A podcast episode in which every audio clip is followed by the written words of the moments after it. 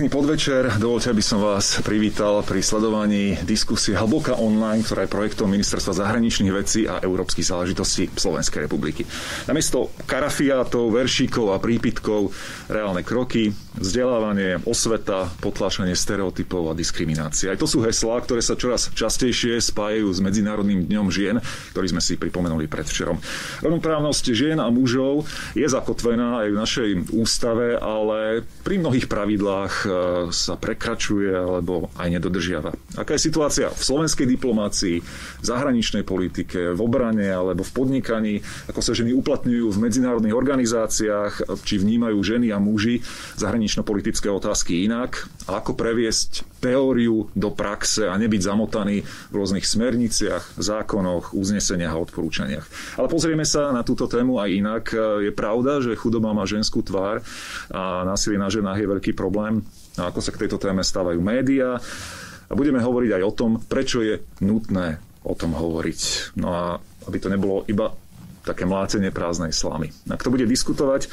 Ingrid Brocková, štátna tajomnička Ministerstva zahraničných vecí a európskych záležitostí Slovenskej republiky. Prezradím, že pôvodne povolaním chemička, ale aj ekonómka, diplomatka, v minulosti ste boli dvojnásobnou predstaviteľkou, stálou predstaviteľkou Slovenska pri OECD a vaše portfólio aktuálne zahrňuje ekonomickú diplomáciu, rozvojovú a humanitárnu pomoc a mimo európske teritória. Dobrý večer. Dobrý večer.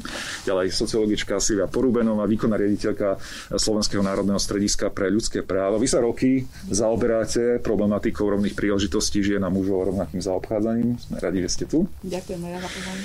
Soňa Muzikářová, hlavná ekonomka Globsec Policy Institute. Vy sa zaoberáte aj makroekonomikou v eurozóne, ekonomickou inováciou a spolupracovali ste s Európskou centrálnou bankou, OECD a máte dnes pre nás niektoré zaujímavé čísla, ktoré si čo skoro povieme. Vítajte. Ďakujem pekne. Tomáš Valášek, už dosluhujúci šéf Európskeho výboru Národnej rady a bývalý veľvyslanec Slovenska pri NATO, človek, ktorý má skúsenosti z, nazvem to, kariérnej domácnosti, takže môže poskytnúť aj svoje názory na túto tému. Vítajte. Samuel Marec, publicista, bloger s jeho populárnym a nekonvenčným prístupom k komentovaniu aktuálnych udalostí, nielen tých aktuálnych, ale aj tých, ktoré majú viac ako 1, 2 alebo dny alebo týždeň. Pýtajte. Ďakujem veľmi. Ja som Ľubomír Bajaník, moderátor spravodajských a publicistických relácií RTVS. Diskusiu vysielame naživo na facebookových profiloch. Zahraničná politika sa nás týka Ministerstva zahraničných vecí, takisto profil Ingrid Brocková, na stránkach TSR, Globsec, Slovenské národné stredisko pre ľudské práva a ďalšie. Klásť otázky môžete aj vy, milé diváčky, milí diváci. To je tiež možno jedna otázka, stereotypizácia jazyka, ktorý ste pripojení cez aplikáciu aj webovú stránku Slido. Link sa nachádza v komentároch pod živým videom a ten hashtag je Hlboká online 5. My sme celý čas boli zvyknutí, že žena, manželka politika, manželka diplomata, asistentka, ale aj slovenská diplomácia sa mení a minister zahraničných vecí Ivan Korčok, aj vy ako štátna tajomnička ste spustili iniciatívu Týždeň žien v diplomácii, takže o antré do dnešnej témy si poprosím práve hostku, ale aj hostiteľku, pani Ingrid Brockovú. Nech sa páči. Ďakujem veľmi pekne ešte raz. Príjemný podvečer všetkým. Hlboká online je nový projekt Ministerstva zahraničných vecí a európskych záležitostí. Toto je už 5. vydanie. A ja sa veľmi teším, že tento týždeň sme ho zaramcovali vlastne do iniciatívy, ktorú sme spustili, a to je Týždeň žien v diplomácii. Je to historicky poprvýkrát. Takúto iniciatívu vlastne, takýto týždeň venujeme ženám v zahraničnej politike na našom ministerstve a vlastne pre toto rozhodnutie boli dva dôvody. Ten prvý dôvod bol ten, že chceme byť príspevkom k senzitivizácii týchto otázok v spoločnosti Slovenska. Chceme prispieť k tomu, aby sme sa rozprávali o tom, ako sú ženy odmeňované, aké je ich zastúpenie v riadiacich funkciách, aký majú podiel na tvorbe rozhodnutí v sektorových politikách, ako majú vyvážený profesionálny život so svojím súkromným životom, či existujú vzory, inšpirácia medzi ženami pre ďalšie ženy a dievčatá, ktoré sa rozhodujú o svojej kariére. A prirodzene paradoxom je, že Podľa štatistického úradu slovenské obyvateľstvo má 51,2% žien. Čiže rozprávame sa o nejakých výzvach, ktoré súvisia so životom žien, ale je to väčšina našej spoločnosti. Takže to je taký paradox. No a kto iný ako nie Ministerstvo zahraničných vecí by malo prinášať nejaké príklady zo zahraničia, čo funguje, ako to majú nastavené, politiky v iných krajinách a ktorými krajinami môžeme byť inšpirovaní a zobrať si nejaké príklady pre nás domov. Ten druhý dôvod, prečo sme spúštili tento týždeň žien v diplomácii, je ten, že diplomácia bola tradične profesiou mužov a dodnes tomu tak je, aj keď si myslím, že za ostatné roky sa situácia veľmi mení a aj keď si zoberieme porovnanie nielen našej zahraničnej služby, ale aj zahraničné služby iných krajín, tak tie ženy začínajú mať iné postavenie, iné slovo. Nakoniec aj Európska služba pre vonkajšiu činnosť, čo je taká zahraničná služba Európskej únie, má záväzok, že by chcela mať 40% žien zastúpených v tejto službe. Zatiaľ má len nejakých 20% vo vyšších funkciách, teda v pozíciách veľvyslankyň. Nakoniec medzi 27 v Európskej únie len 4 ženy sú ministerky zahraničných vecí.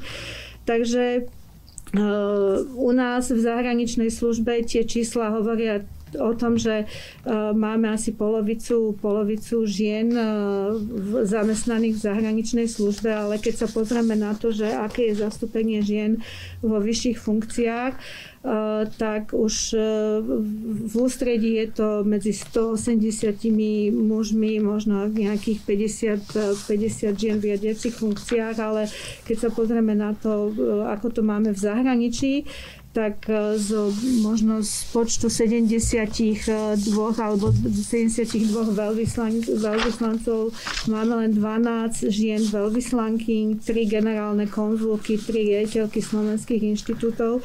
Takže mňa osobne veľmi teší, že za ostatné obdobie sme napríklad vyslali ako veľvyslankyňu ženu do Bruselu, kde nás zastupuje pri Európskej únii, čo je v podstate najdôležitejší post v rámci zahraničnej služby Slovenska. A myslím si, že chystajú sa ďalšie vyslania pre ženy v našej zahraničnej službe. Prirodzene my sme trošku viac ponorení v tých špecifikách zahraničnej politiky a vlastne postavení žien v zahraničnej politike. Ambíciou však je dosiahnuť rovnosť príležitostí, dosiahnuť partnerskú spoluprácu, vzájomný rešpekt medzi mužmi a ženami, aby sme fungovali vo vyváženosti. Pretože aj v normálnom živote platí, že keď sa niečo deje vo vyváženom nejakom móde, tak má to šancu na úspech. Takže uvedomujem si, že tie problémy, ktoré máme v zahraničnej službe, alebo tie výzvy s postavením žien, že sú zároveň aj celospoločenským zadaním. Že mnoho tých tém, ktoré otvárame a ktorými chceme žiť, tak sú vlastne, sa dajú replikovať do iných profesí. Dajú sa zovšeobecniť na ženy vo verejnej sfére a vo verejnej správe. Ďakujem zatiaľ veľmi pekne. Ženy ako úspešné podnikateľky. Škandál, že to niekto môže považovať za zvláštne. Aj takéto citáty viseli na stránke úradu vlády, keď bola prvou šéfkou kabinetu žena na Slovensku. Ono sa táto veta dá aj posunúť. Škandál, že ženy môžu byť prezidentky, premiérky, veľvyslankyne, zástupkyne v medzinárodných organizáciách. Žena roka, ktorá podľa časopisu Glamour získala toto ocenenie, tak tu je pozdrav od vysokoškolskej pedagogičky sociológie Ivety Radičovej. Svojím spôsobom paradox. Že väčšina v spoločnosti bojuje za svoje práva, ako keby bola menšinová. Pri všetkej úcte, všetkých číslach a pri plnom rešpekte ženy majú väčšie zastúpenie v spoločnosti a je preto neuveriteľné, že stále na túto tému sa zhovárame, pretože s postavením žien vo viacerých sektoroch spoločnosti to zďaleka nie je rovnoprávne a v niektorých funkciách dokonca ešte stále sa kladie tá otázka, ako ste sa tam ocitli a čo tam vlastne robíte, ako keby to bolo niečo nadštandardné až nemiestne. A stále žijeme v stereotypoch, ja ich zúžim na dva. Keď vo vrcholovej pozícii muž zmení názor, tak je dynamický. Keď žena zmení názor, je náladová. Keď muž pri rozhodovaní zvýši hlas, alebo je veľmi razantný, tak má silu a je to silný vodca. Ak to urobí žena, tak je hysterická. Áno, bojujeme so stereotypizáciou, napriek väčšinovému postaveniu stále pre niektoré sektory a profesie sme raritné. Napriek tomu, že dosahujeme vyššie vzdelanie, napriek tomu, že zvládame zosúladiť rodinu a pracovný život a napriek tomu, že keď si vyberáme partnera, tak väčšinou on by mohol vedieť, s kým vstupuje do zväzku a že mu z toho možno budú plynúť aj nejaké záväzky nielen voči jemu samému, ale aj voči profesii ženy. Myslím, že som zhrnula hlavné bariéry, ktoré sú vo väčšom zastúpení žien aj v našej diplomácii či na veľvyslaneckých postoch. Takže želám si, aby sme sa už v najbližšom období rozprávali na úplne inú tému, obsahovú, ktorá sa týka diplomacie a nie tej, či je adekvátne zastúpenie žien na týchto postoch z hľadiska a vzhľadom na ich schopnosti a vzdelanie. Profesorky Ivety Radičovej aj naša diskusia bude mať takú trojitú líniu, teda spoznávanie, pochopenie a aj riešenie. Sme v roku 2021, ženy na Slovensku od roku 1920 majú volebné právo. Nachádzajú sa v profesiách naprieč rôznymi povolaniami, napriek tomu, že ako sme tu už povedali, tvoria väčšinu populácie, dokonca dá sa to tak povedať, že 106 žien na 100 mužov, dokonca v Bratislave je taká štatistika, že 115 žien na 100 mužov, tak ich šance, a to hovoríme o civilizovanom svete, stále nie sú vyrovnané. Prečo je dôležité tejto téme sa venovať? Skúste ešte viac priblížiť, pani Brocková. No, myslím si, že to zásadné, čo je potrebné povedať, je, že ak chceme, aby spoločnosť fungovala efektívne, aby bola inkluzívna, tak je potrebné, aby rovným dielom aj muži, aj ženy participovali na tvorbe určitých sektorových politík, aby participovali na príjmaní rozhodnutí, ktoré sa týkajú života tej spoločnosti. Pretože ak sa tomu tak nedieje, tak potom tá spoločnosť je zraniteľná. A vo svetle tých trendov, ktoré momentálne môžeme pozorovať, ako sú klimatické zmeny, ako je migrácia, ako je nakoniec aj digitálna transformácia, tak to sú všetko veľmi veľké zadania, veľmi veľké výzvy pre život spoločnosti na to, aby sme si mohli dovoliť luxus, že bude len menšina v podstate tvoriť prístup a postoj spoločnosti k týmto témam, ako ich uchopiť. No. Ak dovolíte, v slovenskej diplomácii, čo je problém? Že prečo dokáže, alebo Slovensko nedokáže až tak využívať potenciál žien v diplomácii a v medzinárodnej službe? No myslím si, že teraz aj tento týždeň budeme mať v rámci tohto týždňa internú diskusiu, senzitivizovať túto tému chceme aj dovnútra ministerstva, práve preto, aby sme vytvorili priestor na to, že sa budeme rozprávať, že ako sú podmienky nastavené a čo možno sú bariéry pre ženy, aby mohli mať tak rýchly kariérny rast, napríklad ako muži v zahraničnej službe. Prirodzene tá zahraničná služba má aj svoje špecifika v tom, že nejaký čas tej svojej kariéry žijete vonku a to už potom profesionálne vyslanie diplomata alebo diplomatky nie je len o individuálnom vyslaní, ale je to vlastne aj o celej rodine toho tej ktorej diplomatky alebo toho ktorého diplomata. Tomu sa určite budeme venovať, pretože aj na túto tému prichádza viacero otázok, napríklad ako zladiť tehotenstvo, materstvo, rodinný život a podobne, ale aby sme veci mohli meniť, tak musíme poznať fakty, ktorými sa dá argumentovať. Pani Muzikářová, vy ich máte v Globsec Policy Institute, tak ich prosím prezentujte. Prišla celkom obrnená. Ale myslím si, že je to veľmi dôležité ukotviť túto debatu vo faktoch, pretože najmä pri debatách, ktoré môžu byť trebárs aj podfarbené predsudkami alebo nejakou ideológiou, je jednoducho dôležité prezentovať tvrdé dáta, tvrdé fakty. Takže poďme na to v nejakom takom globálnom porovnaní, keď zoberieme do úvahy, že teda svetová populácia je približne 50%, niekde 51%, ale povedzme si, že približne do tých 50%, tak verejné funkcie zastávajú ženy iba z 22%. V regióne, v krajinách Vyšegradskej štvorky, Slovensko, Česko, Poľsko, Maďarsko je to ešte menej, je to iba 18%. Samozrejme, tento fenomén nie je limitovaný len na verejný sektor, ide aj o súkromný sektor, ale asi platí, že verejný sektor by mal ísť príkladom aj súkromnému sektoru. No a tento fenomén je prehlbovaný vlastne tomu, čo sa hovorí v zahraničí pay gap, ale je to vlastne rozdiel v odmeňovaní medzi mužmi a ženami. Ženy sú spravidla odmeňované nižšie a to je z rôznych dôvodov, o ktorých si môžeme neskôr povedať. No a v globále ženy zarábajú v priemere 81 centov na každý dolár zarobený mužom a mediánová mzda muža je zhruba o 19% vyššia.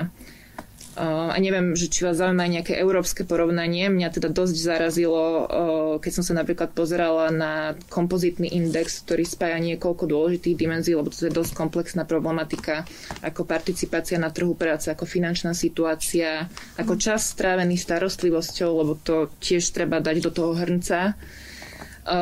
Tak Slovensko podľa takéhoto kompozitného ukazovateľa skončilo 25. z krajín z 28 ešte vtedy. To skúste ešte viac vysvetliť pre našich divákov kompozitný index, aby to bolo jasnejšie, prosím. Áno, takže čo to zahrania ešte? Ten pay gap, alebo ten rozdiel v odmeňovaní, to je len jeden taký barometer vlastne nerovností. A je tam viacej tých faktorov, ktoré vlastne prispievajú k rodovej rovnosti. No, takže preto, keď nechceme sa tu rozprávať o 10 rôznych dátových sériách, tak je dobre použiť kompozitný index, lebo tam vlastne skombinujeme všetky tie relevantné dimenzie konceptuálne. No, spomenula som ich pár, ešte sú ďalšie, napríklad jedna z dimenzií je politická, ekonomická a sociálna sila, ktorý tento Európsky inštitút zahrňa do toho. A práve v tejto politickej sile je najväčšia priepas na Slovensku medzi mužmi a ženami. A aj čas strávený starostlivosťou, aj tam je veľmi, veľmi veľká priepas a to mi príde také intuitívne, že celkom to aj vidíme okolo seba. A v krajinách strednej a východnej Európy, aby sme našli takých komparatívnych susedov, že v akom stave sa nachádza Slovensko práve v tejto oblasti. Hej, no od nás je horšie, teda ja som povedala, že z 28 sme skončili 25. Od nás je horšie Maďarsko a potom Rumunsko a neviem ešte niečo tretie, ale každopádne Poľsko a Česko sú porovnateľní, sú tesne nad nami. A na vrchole rebríčka sú nordické krajiny a Francúzsko. Takže máme čo doháňať ženy vo verejnej správe a ich uplatnenie. Je to dnešná téma, do ktorej sa môžete zapojiť aj vy na hashtag #HlbokaOnline5. Ja sa teraz trošku pýtam sociologičky inak. Aké je to byť ženou v slovenskej spoločnosti a možno ženou vo verejných funkciách v slovenskej spoločnosti? Mňa napadlo pri mojich predrečníčkach, že určite nie je náhodou, že tú našu dnešnú debatu rámcuje práve rezort zahraničných vecí a európskych záležitostí, lebo treba celkom otvorene priznať, že ten tlak a akcent na rodovú rovnosť, na rovnosť zastúpenia mužov a žien veľmi úzko súvisel práve so vstupom Slovenska do európskych štruktúr. To znamená, že v tom predstupovom období sme jednak museli splniť niektoré oficiálne požiadavky, ale zároveň aj sa rozprúdil tento diskurs, ktorý nebol celkom vlastný slovenskej populácii a takisto súvisel s významnou zmluvou medzinárodnou, teda s Amsterdamskou zmluvou z roku 1997, kde prvýkrát v dejinách bolo explicitne povedané, že rodová rovnosť je spoločnou ambíciou Európskej únie. A možno počas toho niekedy samozrejme tie, ktoré sa venujeme týmto otázkam odborne, máme pocit, že už mnohé bolo povedané, že neustále musíme pretaktovať rovnaké záležitosti. Ale pravdou je, že ten diskurs sa posunul k väčšej špecifikácii, čo je dobre. Preto aj veľmi vítam, že sa bavíme veľmi špecificky dneska. Snáď celej širokej verejnosti, nielen mužom a ženám, je jasné, alebo vie sa, že ako je veľmi dôležité, aby sme netolerovali a nerešpektovali, alebo respektíve, aby bola nulová tolerancia voči rodovo podmienenému násiliu. Každá vie na Slovensku, že je potrebné a má tá isté ekonomické dopady, aby harmonizácia pracovného, rodinného a osobného života bola na úrovni ostatných vyspelých európskych krajín. Asi nikto nebude pochybovať o potrebe rovnosti prístupu v školstve, v zdravotníctve a podobne, ale stále je tu taký dištant, ktorý sa týka práve rovnakého politického zastúpenia či ekonomického zastúpenia žien. A myslím si práve niekedy ten argument práve ten, že teda nie každá žena má ambíciu sa zaujímať a má ambíciu byť zvolená. Nože ale tam si asi treba uvedomiť, že spomínaná storočnica volebného práva žien nie je takisto samozrejmosťou. Žiadne významné práva v dejinách sa nedarúvali, bolo ich treba vybojovať a komplex volebných práv znamená naozaj nielen právo voliť, pasívne právo, ale aj aktívne právo byť zvolená, podieľať sa na realizácii politík. Veľmi častý ten argument, teraz nadviažem na to, čo povedala kolegyňa profesorka Radičová, veľmi častý argument je, a ten sa práve týka podľa mňa takzvaného prepušťania žien do verejných funkcií, keď sa pýtate na to, aké je to byť ženou vo verejnej funkcii a najmä teda špecificky do politických funkcií. Ako keby tu sa uplatňoval ten taký ešte naozaj kruciálny, archaický stereotyp, že žena je prepustená do tej vysokej politickej funkcie z rodinného prostredia vtedy, keď splní nároky všetkých ostatných svetov, teda sveta domácnosti, opatery, detí, starších rodičov, manžela a podobne. Myslím si, a to už naozaj hovoria moje kolegyne viac ako 20 rokov, že na mužov nikto takéto nároky nekladie. To znamená, ako by mala mať 2-3 životy. Ako by mala mať 2-3 životy. A najmarkantnejšie je to presne, že vidíte, že ten sklený strop funguje presne na tej úrovni tých okresných sekretariátov, politických strán alebo iných štruktúr podnikov. V menších mestách, hovorím, v podnikoch alebo na strednom marketingu nemáte problém so zastúpením žien, pretože to sú presne tie pozície, ktoré si vyžadujú každodennú efektívnu prácu. Nikto sa nepýta tých žien, ako vedia zosúladiť súkromný, osobný, rodinný život. Ale pokiaľ ide o pozície, ktoré so sebou prinášajú istú reprezentativitu a zároveň teda aj celkom otvorene si povedzme, je to aj istá mocenská záležitosť, že teda naozaj ide už o účasť na reálnej politickej moci, tak tam samozrejme ženy nie sú vítané a nie je samozrejme možné dostať sa do týchto pozícií a sietí bez takých aj spoločensko-politických opatrení. Čiže opäť je tu tá mnohoročná diskusia o kvótach, targetovaní, podporných sieťach, možnostiach volebných listín, nejakých vnútorných interných zásadách politických strán a podobne. Takže niekedy naozaj teda skutočne ja vítam osobne, že tento diskurs sa špecifikuje, aby sme hovorili o prekážkach, stereotypoch a takých typoch mestských legend a mýtov aj v oblasti zahranično-politickej a v oblasti európskych záležitostí. A veľmi preto vítam, slúbila som kolegom a kolegyňam, že to spomeniem, že pán minister 8. marca pri príležitosti Medzinárodného dňa žien ocenil najvyšším rezortným vyznamenaním 5 skvelých žien, ktoré sú naozaj slovenským hlasom verejným v zahraničí. A už je veľmi dobrým počinom, že tieto ženy sa zviditeľňujú. Preto sú to ženy častokrát, ktoré sú známe v obrovských regiónoch Európy, Ázie a podobne a my ich nepoznáme. Takže veľmi pekne ďakujeme, že aj takúto naozaj vítanú činnosť robíte a že ju propagujete. Vy ste popísali, ako to funguje aj na Slovensku. Možno k tým príčinám sa ešte vrátime, ale poďme na pohľad muža. Ja možno začnem trochu tak inak. Bola zverejnená fotografia členov parlamentného výboru európskych záležitostí, podotýkam najmä mužov, čo vyvolalo veľké a pohnuté reakcie a tie aj vás, pán Valášek, podnietili k tomu, aby ste sa tejto téme začali viac venovať. Takže prečo je podľa vás dôležité zdôrazňovať tému rovnoprávneho zastúpenia žien a mužov? Vy ste tam spomenuli viacero oblastí života, nielen parlament, ale samozrejme aj medzinárodná služba. Nech sa páči, máte priestor. Tie dôvody sú dva, ten prvý je taký banálny, že ho netreba nikto vysvetľovať, takže len krátko. Otázku rovnosti príležitosti sme si ako spoločnosť vyriešili niekedy v polovici minulého storočia. Čiže keď vidíme, že tu je úplne zásadný nepomer v reprezentácii a to je teraz v tomto prípade mužov a žien, ale rovnako by sa stiahovalo na proste dlhých a krátkych, čiernych a bielých. Tak otázka nie je, že prečo by nás to malo zaujímať, ale že ako nás to môže neškrieť. Bude zjavne sa tu niečo nepodarilo. A tie stavy sú skutočne také, aké popísala pani štátna tajomníčka a iní predrečníci, ale dodám, že v diplomácii ten stav, že 12,72 veľvyslankyň, čo je že 100% pokrok oproti stavu spred pol roka, takmer 100% pred pol rokom to bolo iba 7,72 veľvyslankyň, menej ako 10%. Boli sme úplne posledná krajina zo všetkých krajín Európskej únie v proporcii žien na veľvyslanských postoch. Dodám, že rovnako mizerne sme na tom v zastúpení žien v zahraničných výboroch parlamentov, menej ako 1/4, sme 9. od chvosta v Európskej únii, čísla sú z oktobra 2020. Sme jednou z mála krajín v EÚ, iba jednou z 8, kde 20 rokov nebola ministerka zahraničných vecí. Úprimne mali sme iba jednu za celú našu existenciu, pani Kramplová, pár mesiacov ku koncu jednej z Mečiarových vlád. Opäť taká trošku sieň hanby. Takže k tomuto očibijúce zlyhania v rovnosti, tak otázka nie, že prečo nás to zaujíma, ako nás to môže nezaujímať. No ja som si, ak dovolíte, všimol aj reakcie hneď mužov za tým. Aké ste mali reakcie práve na túto vašu iniciatívu? Lebo niektoré boli, opäť vytvárame ženské geto, kde je profesionalita, kde sú tieto princípy. Čo hovoríte na práve tieto reakcie? Boli tie otázky už úplne, tie odpovede boli úplne predvídateľné. Takže čas odpovedala a muži teda odpovedal spôsobom, aha, sociálny inžiniering. Hovorím, nie, toto nie je inžiniering výsledkov, toto je o rovnosti príležitosti. Ak nerozumieme tak tejto základnej veci, že to rovnosti príležitosti pre mužov, ženy a pre všetkých ľudí, tak potom neviem presne, o čom sa môžem baviť.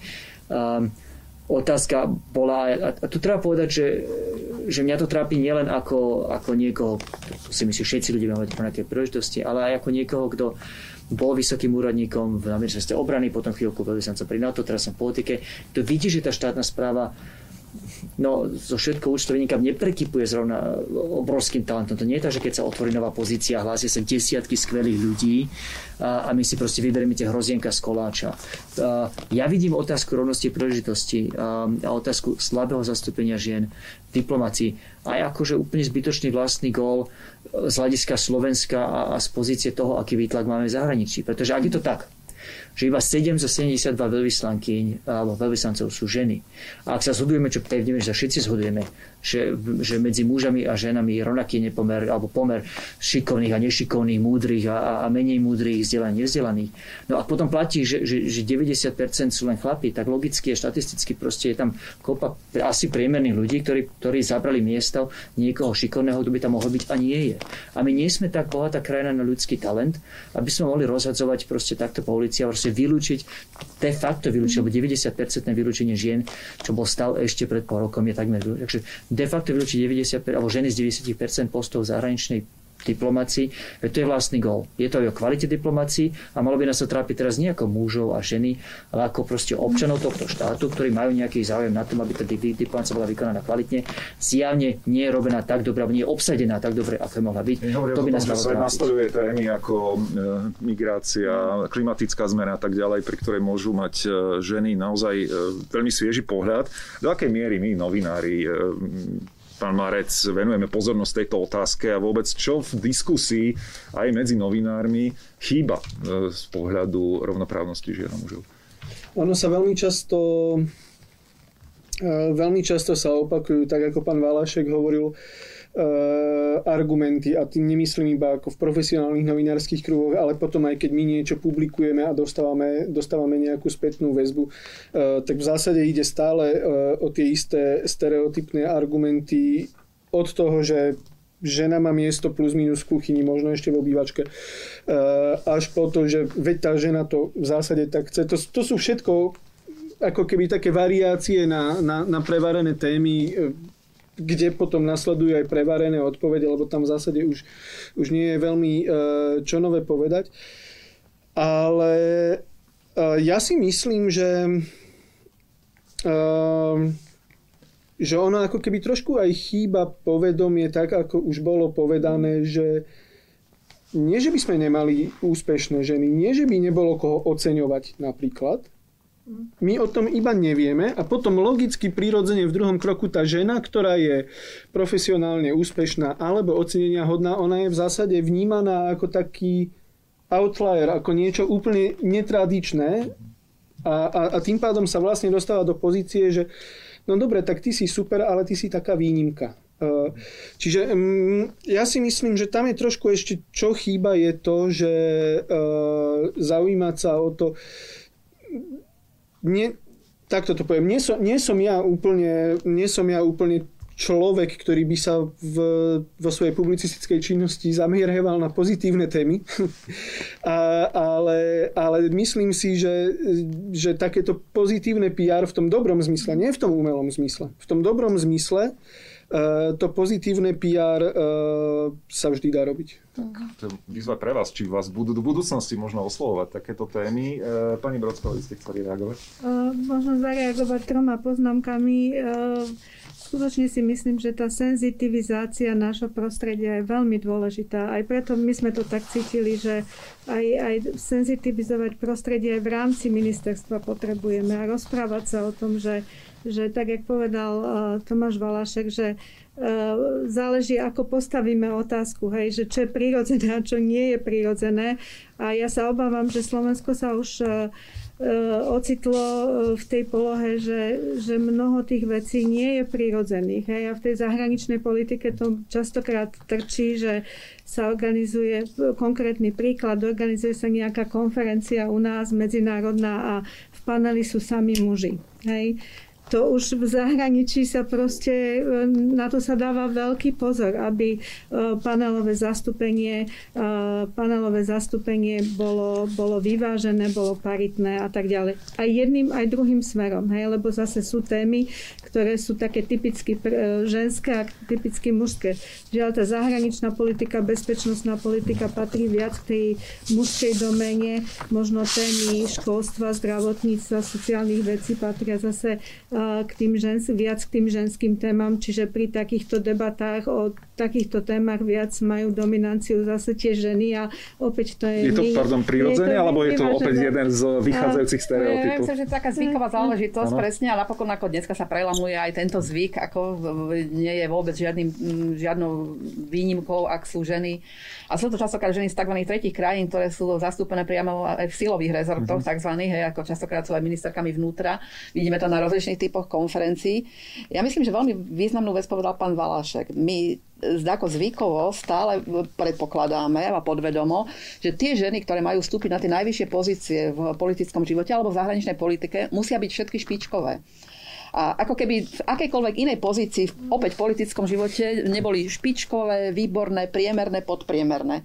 Jednoducho zásadná vec je tá, aby existovala tá kritická masa tých žien, aby ich nebolo naozaj 15%, ale bolo by ich najmenej 30%, a v ideálnom prípade nie je dôvod v roku 2021, aby to nebolo paritné zastúpenie 50%, presne zrkadlovo tak, ako je mužov. A v tých 50% žien na akýchkoľvek pozíciách sa ukážu tie výnimočné, priemerné, podpriemerné. Toto funguje presne ako u mužov. Ak dovolíte, podľa prieskumov napríklad profesie ženy a muži, keď sa hlásia o nejakú pozíciu, tak ženy chcú mať tú dôveru, vlastnú seba dôveru na 100%. Muži idú aj so 60% dôverou. Ja si myslím, že to nie je nejaká psychologická záležitosť, že by boli ženy takto disponované a takto sú nastavené. To je presne ten dôsledok takého historicko-spoločenského prístupu, ktorý velil tým ženám príjmať aj menej platenú pozíciu, nebyť príliš prierazná, ako prijať to, čo sa mi ponúka.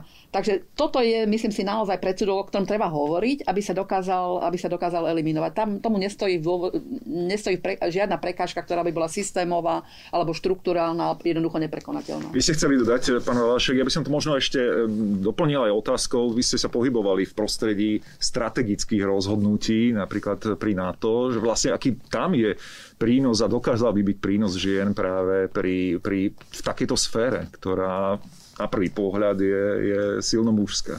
už úplne normálne, ako už povedala pani štátna tajomníčka, že to zastúpenie žien je proste kvalitatívne iné. Šéfka strategického plánovania v NATO, keď som tam pôsobil ako veľvyslanec, bola dáma, Talianka, a mal som tu čest pôsobiť ako poradca pani Madeleine Albrightovej v čase, keď písala alebo viedla skupinu odborníkov na tému strategické koncepcie NATO a nikto sa ani na sekundu nezastavil nad tým, že je to žena. Preto to proste nebolo v hre. Takže pani štátna tajomníčka úplnú pravdu, keď hovorí, že proste v zahraničí už nie je normálne to, čo vidíme stále na Slovensku. Pani Porubänová má úplnú pravdu, keď hovorí, že v Európskej únii je to väčšou prioritou ako tu. Dodám však, a to bola tá prvá vec, na ktorú som chcel reagovať.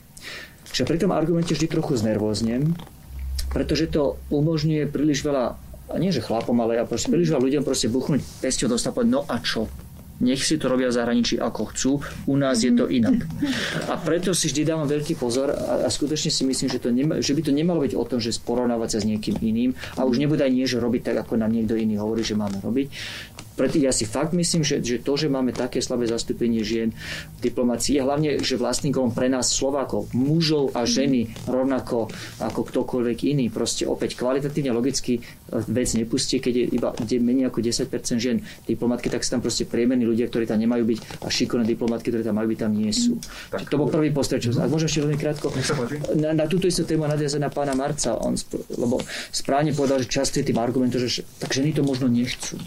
A to bola aj reakcia na vás, taká reakcia na mňa, keď som toto v októbri, že čo tí chlapi odpísali. Tak veľa z nich odpísali, tak nevidím veľa kuchárov, proste školské jedálne sú všetko ženy, tak medzi diplomatmi asi tam ženy sa tam asi nehrnú.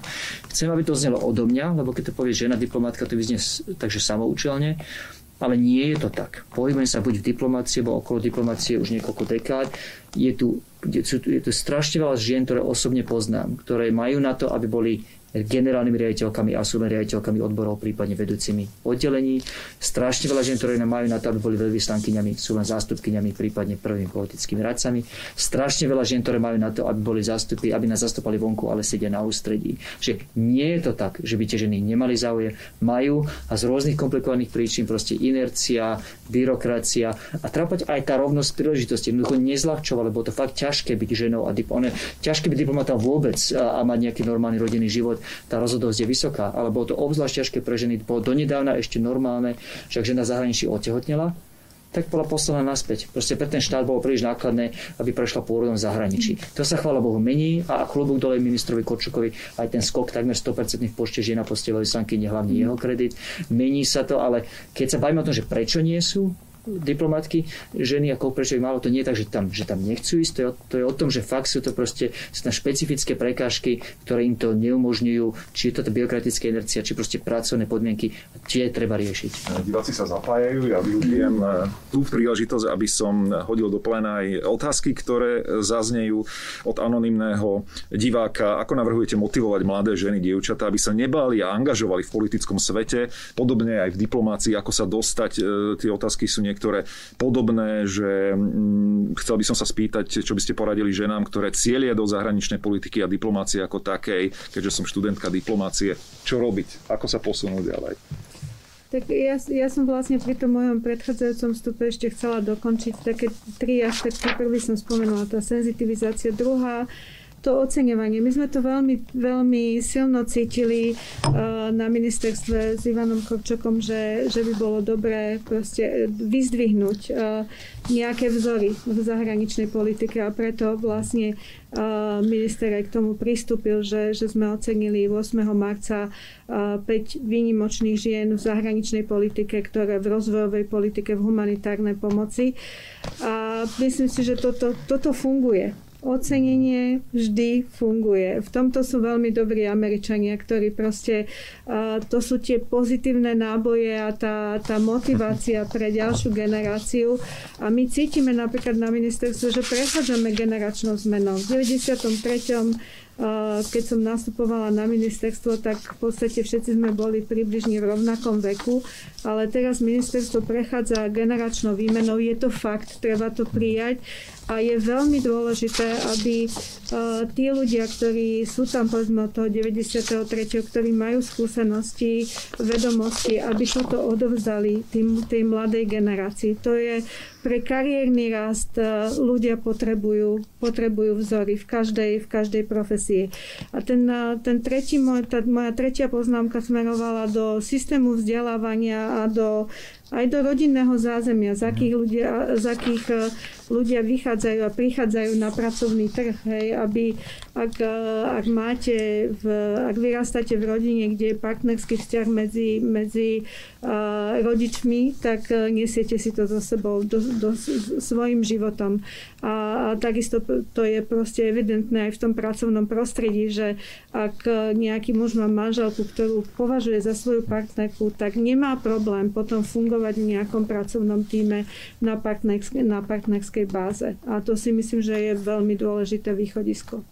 Ďalšie postrehy k týmto otázkam? Je to tak úplne praktická, každodenná záležitosť. Naznačil ju pán Valášek, že žena, ktorá má ambíciu ísť, dajme tomu na misiu alebo pracovať na veľvyslanie, sa musí rátať, ak má partnera, manžela, deti, musí rátať s tým, že rodina bude teda plniť funkciu jej sprievodu, čo nie je vždy technicky realizovateľné. Možno je to naozaj úplne ideálne. Je to vec aj vekových príležitostí. Úplne ideálne. Ja si vyslala do zahraničia muža, ktorý si založil rodinu a vlastne na tej misii strávia čas, ktorý, kým deti pôjdu do školy, alebo budú v predškolskom veku, alebo v ranom školskom veku.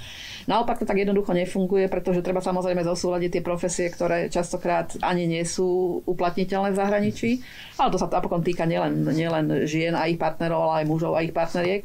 Takže možno stojí aj za realizáciu takého prieskumu, čo naozaj bráni tým ženám, ktoré už dosiahli určitú pozíciu v zahraničnej politike, čo im bráni, či sú to naozaj tieto súkromné prekážky, alebo sú to prekážky, ktoré vyplývajú z charakteru obsahu tej práce a nárokov v zahraničí, alebo je to veľmi individualizovaná kombinácia, ktorú možno, že ani sám rezort riešiť nemôže. Takže to by stalo naozaj za opäť taký zacielený prieskum. Pod tou individualizovanou myslíte vzdelanie, skúsenosti životné. A práve tá situácia, ktorú má práve tá konkrétna žena diplomatka, tá rodinná situácia, tá už spomínaná povinnosť opatrovateľ iných členov rodiny. Napokon nemáme len deti, máme častokrát aj starších rodičov, o ktorých sa treba starať. To sú veľmi komplikované situácie, ktoré, ak tak manifestačne, deklaratívne rozprávame, zdá sa teda, že sa dajú zhrnúť do takých odporúčaní a formulácií, ale vieme, že ten individuálny ľudský život sa spiera takýmto škatulkám častokrát a nesie so sebou také príbehy, ktoré teda naozaj sa veľmi ťažko riešia a preto o tom treba toľko hovoriť a hľadať také spoločné momenty a spoločné posilnenie v tom. Pani Muzikářová, chceli reagovať? Áno, ja som chcela dodať, že vo svete vlastne veľkých medzinárodných ekonomických inštitúcií sa teraz celkom rozmohol trend žien na čele, či už hovoríme o Európskej centrálnej banke Christine Lagarde, či hovoríme o šéfke komisie Ursule von der Leyen, či hovoríme o šéfke Medzinárodného menového fondu Kristaliny Georgievej. Všetky šéf ekonomky, čo ma teraz napadnú od OECD. Presne tak, po novom. To som včera zistil. Európska lieková agentúra. Aj výkonná riaditeľka, aj šéfka boardu, áno. A potom naprieč spektrom cez IMF, Svetovú banku, OECD, EBRD, všetky šéf ekonomky sú ženy. Čiže toto plní takú funkciu na jednu stranu toho vzoru, že to vlastne vidíme vo svete. A ešte aby som možno dodala k tej otázke, čo bola položená, že nejaké také konkrétne iniciatívy mentoringu a inšpirácie, okrem týchto veľmi viditeľných príkladov, Globsec teraz launchol databázu, ktorá sa volá See Her ako súčasť svojej genderovej iniciatívy, ktorá vlastne združuje ženy z regiónu, aby pomáhali mladým ženám a dievčatám, ktoré majú také ambície ako anonymná, čo položila otázku. Takže, ale zase súhlasím na druhú stranu s pánom Valaškom, že musí to, čo sa týka Slovenska, vychádzať z nášho presvedčenia, musí to byť autentické a musíme sa pýtať sami seba ako národ, ako kultúra, otázky, ťažké otázky, že kde stojíme, čo sa týka tejto problematiky a kde stojíme my ako Slovensko, ale kde stojíme aj výzavy nejakej medzinárodnej komunite, čo sa tu snažíme byť súčasťou nej. To je tiež jedna z otázok, ktoré sa môžeme dostať, že čo je dôvodom toho, že Slovensko sa v rodovej rovnosti v oblasti diplomácie tak veľmi líši od zvyšku únie. Otázka zne výchova, mentalita, vláda. Sú tam takéto možnosti ponúknuté. No, takže možno No, ja si myslím, že samozrejme ešte sme nespomenuli otázku politickej vôle. Mm-hmm. Je veľmi potrebné, aby každá garnitúra, aby naozaj existovala taká kontinuita aj v názore na túto otázku a aby sa každé 4 roky doslova od podlahy nemenil prístup aj k otázke rodovej rovnosti, rovnosti príležitosti žien a mužov, ale aj iných zraniteľných skupín, teda nielen žien. Bo spomínali sme rovnosť príležitostí žien, pokiaľ ide o obsadzovanie istých pozícií v zahraničnej politike, ale týka sa to takisto už spomínanej aj generačnej rovnosti. A samozrejme aj zastúpenia rozličných národnostných skupín, ľudí a žien z etnických menšín a podobne. Takže toto všetko je istá nová kultúra, ktorá by mala byť samozrejmá, mala by byť zvnútornená a ak nie je, tak je vždy na porúzi veľa argumentov, ktoré sú silné a ktoré vyznievajú ako presvedčivé v tom, prečo to tak nie je a prečo to nie je súčasťou v tomto našom geopolitickom priestore našej kultúry. No, aby sme nechodili okolo horúcej kaše, tak čo vychádza to z prírodzeného stavu, z výchovy, z viery, alebo... Určite nie. Ak by sme teda chceli vidieť ten pohár poloplný a nie poloprázdny, niektoré veci sa naozaj zmenili aj za uplynulé 10 ročia. A možno, že tá najdôležitejšia vec, alebo pre mňa taká najsympatickejšia, je ten fenomén nových hodcov. Naozaj ešte pred 50 rokmi nebolo bežné, alebo vôbec nebolo viditeľné, aby sa muži angažovali doslova v každodennej starostlivosti o úplne malé deti. Hej. Takže toto je vec, ktorá... A títo súčasní mladí otcovia sú to muži, ktorí sú vychovaní mamami, ktoré, dajme tomu, zažili prvú, dlhú, neviem, ktorú vlnu feminizmu. Takže vďaka týmto mamám a tejto výchove nemôžeme tu hovoriť stále o pretrvávaní takej tradičnej a rigidnej výchovy. Takisto to neplatí paušálne pre celú. Ale pre niekoho to platí, že to... S týmto etosom žije svoj život. Určite, ale samozrejme aj na to si treba zvyknúť, že naša spoločnosť nikdy nebude hodnotovo jednoliatá, ale že sme našťastie, keďže sme modernou spoločnosťou, budeme čoraz diferencovanejšou, mnohorakou a rozmanitejšou spoločnosťou. A Marec, chceli si reagovať? Ja by som skôr tak všeobecnejšie presne k tomu chcel povedať, ale naviažem, že ja som... Ako dieťa bol formovaný teda pred viac ako 30 rokmi a niekoľkokrát aj konkrétne aj v náznakoch tu zaznelo, že ženy majú plus mínus v tom vzdelaní rovnaké príležitosti, možno až po tú vysokú školu, že už sa nehovorí, že žena nemôže ísť na vysokú školu, ale potom niekde v tej kariére sa to zasekne niekde na tej strednej úrovni. A ja ani pred tými viac ako 30 rokmi som v živote nepočul, že žena môže vystúpať iba potiaľto, alebo žena robí toto a patrí sem a muž, že to sú nejaké akože autonómne regióny, ktoré sa nemôžu prekrývať. A ja si vo všeobecnosti myslím aj k tomu, čo tu bolo povedané k tým manželstvám alebo partnerským vzťahom, kde napríklad teda sa to vyvíja podľa toho, akú kariéru si žena zvolí, napríklad v zahraničí. Samozrejme, že to nie je jednoduché. Nie je to jednoduché, ani keď to je naopak. Partnerský vzťah nie je jednoduchý bez ohľadu na to, kde sa odohráva. Hej. Ale ja si myslím, že ten absolútny základ je presne to, ako sa ten partner s tou partnerkou navzájom vnímajú. A to opäť sa vrátim do toho detstva a ja som v živote nepočul, že teda ja som ten, kto zakladá oheň a drží proste to teplo a nosí tú potravu a žena potom ju má akože uvariť. Ja som to vždy vnímal tak a myslím si, že to je najlepší možný spôsob a najzdravší možný spôsob aj pre akýkoľvek vzťah ako taký, ale aj pre vzťah napríklad v politike, v diplomácii, keď sa muž a žena vnímajú ako dvaja rovnocenní ľudia. A stále to potom nie je jednoduché, ale tie obety, ktoré sú v každom vzťahu potrebné, sa potom prinášajú ľahšie. Pán Valášek, zladenie profesionálneho a súkromného života. Možno z vašej domácnosti. Tak dá sa to. Vnímam presne tú domácnosť, kde sme dvaja profesionálni. Sa do okolností obaja sa venujeme zahraničnej a európskej politike. Má to svoje výhody, že sa vieme po nociach baviť o Európskej liekovej agentúre. Vlastne nie sme normálny manželský pár mnohom. Ale na druhej strane, akože my sme živým príkladom, že sa to dá.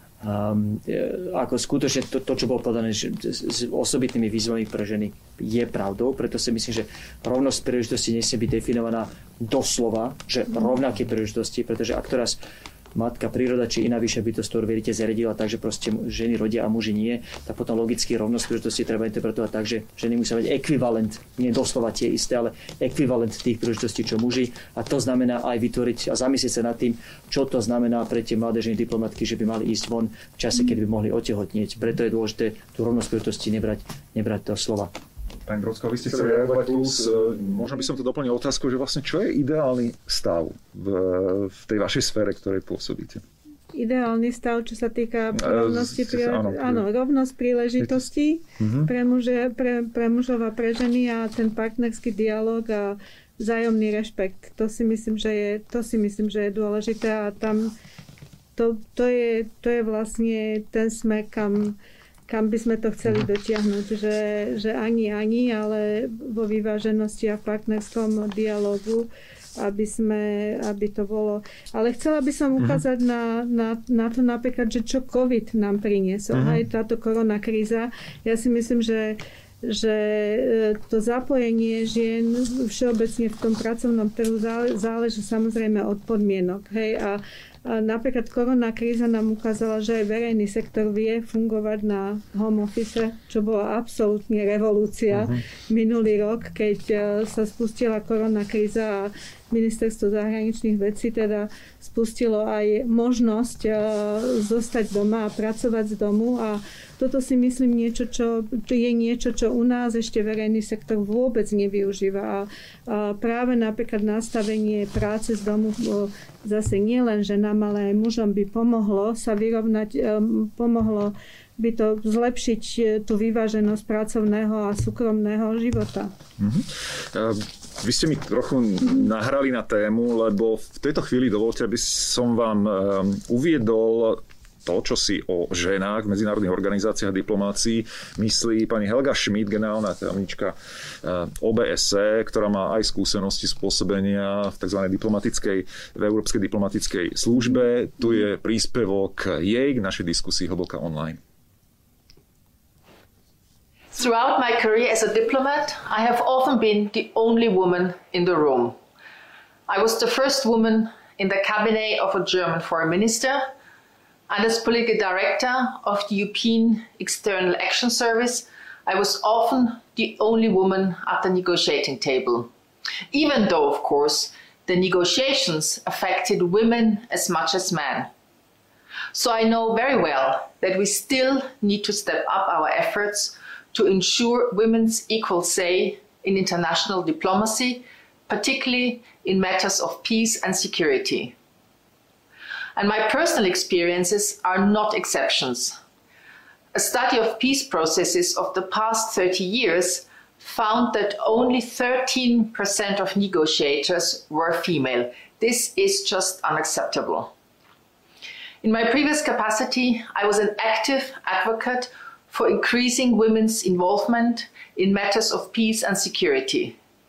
From Somalia to Yemen and Afghanistan, I wholeheartedly stood behind efforts to increase the meaningful participation of women in political processes. I once attended a meeting in Bogota of the Truth Commission that was established to seek truth and dignity for women victims of sexual violence during the conflict in Colombia. This was such an emotional moment to listen to these testimonies. But it's so important. If we want to have sustainable peace, we have to take women's perspectives into account. Now, as Secretary General of the Organization for Security and Cooperation in Europe, I'm delighted to see how active this organization is in promoting women empowerment and reconciliation. There is no lasting peace without reconciliation, and I will spare no efforts to advance this important goal. The OSCE promotes women's involvement and leadership in all aspects of conflict prevention, conflict resolution, and in the security sector more broadly. For example, we offer training for women working in the police, in border management, and in mediation. We raise awareness about gender-based violence, a key issue in times of COVID, and we provide recommendations for governments and civil society. We need to promote more women's economic empowerment, which is essential for stable and prosperous societies. For example, we support women entrepreneurs in Central Asia, and we create women's professional networks in Southeastern Europe. Research suggests that increasing the rate of women's employment could boost our GDP by 15%. So women's economic empowerment benefits not only women, but the whole society. International Women's Day offers a good moment to check in on our gender equality goals every year. But let's make sure we work on fulfilling them every day.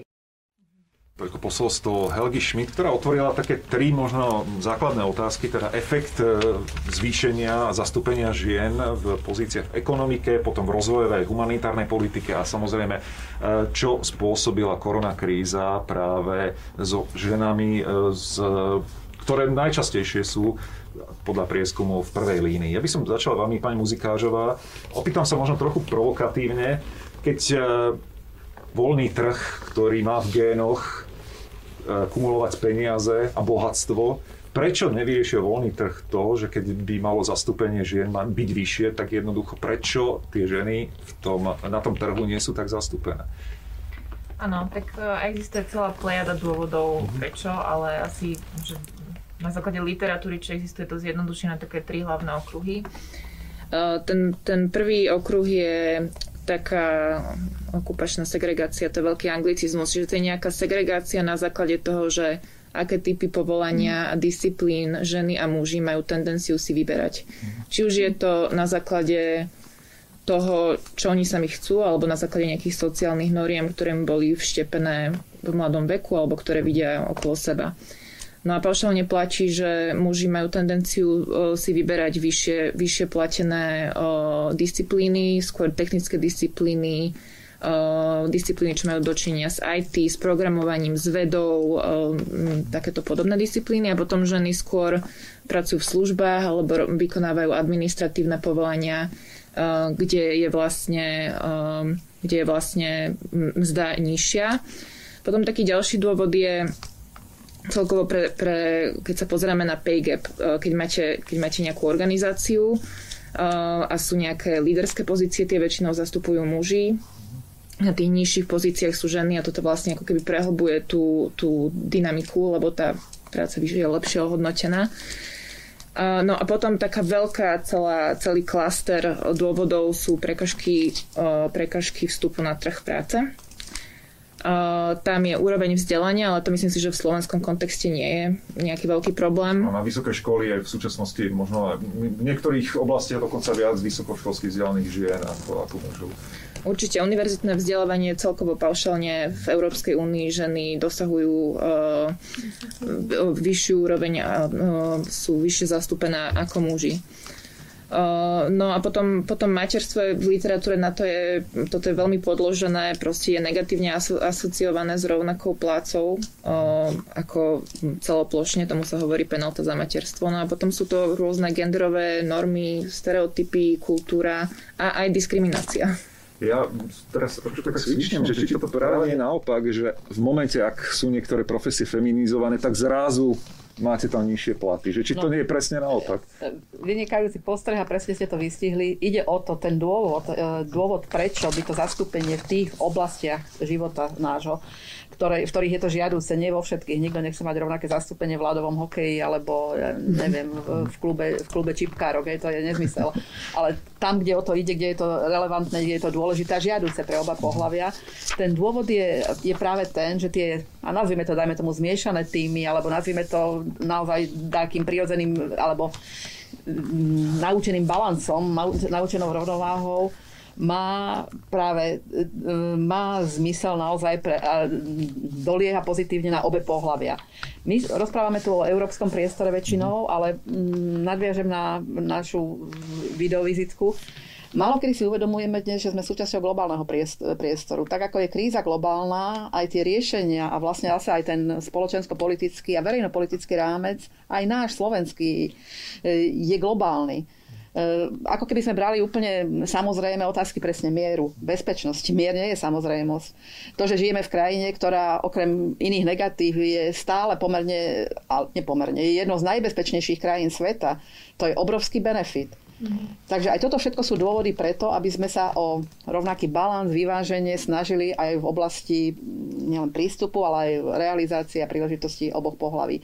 A možno taká drobná pikoška je zaujímavé, že v situáciách, keď naozaj po genocídach, vojnách, nechcem teraz zmieňovať naozaj tie najväčšie katastrofy, ako bola Rwanda, ako bola bratrovražedná vojna na Balkáne. Napríklad aj v Bosne a Hercegovine sa po 90. rokoch markantne zvýšilo zastúpenie žien v Národnom parlamente len z toho dôvodu, a vieme, že je to moslimská krajina, len z toho dôvodu, že keď naozaj sa prerazia všetky dná a keď treba veľmi efektívne v krátkom čase vyriešiť bazálne otázky existencie národa, štátu, tak zrazu je to priestor aj preto, aby ženy mali také zastúpenie, ktoré im prináleží. Cíti to aj v slovenskej politike z toho, čo vy ako pozorovateľ diania na Slovensku a v slovenskej spoločnosti sa deje, že práve takýto prístup ženský k humanitárnym, rozvojovým témam, životné prostredie a tak ďalej, že funguje práve z toho ženského hľadiska citlivejšie?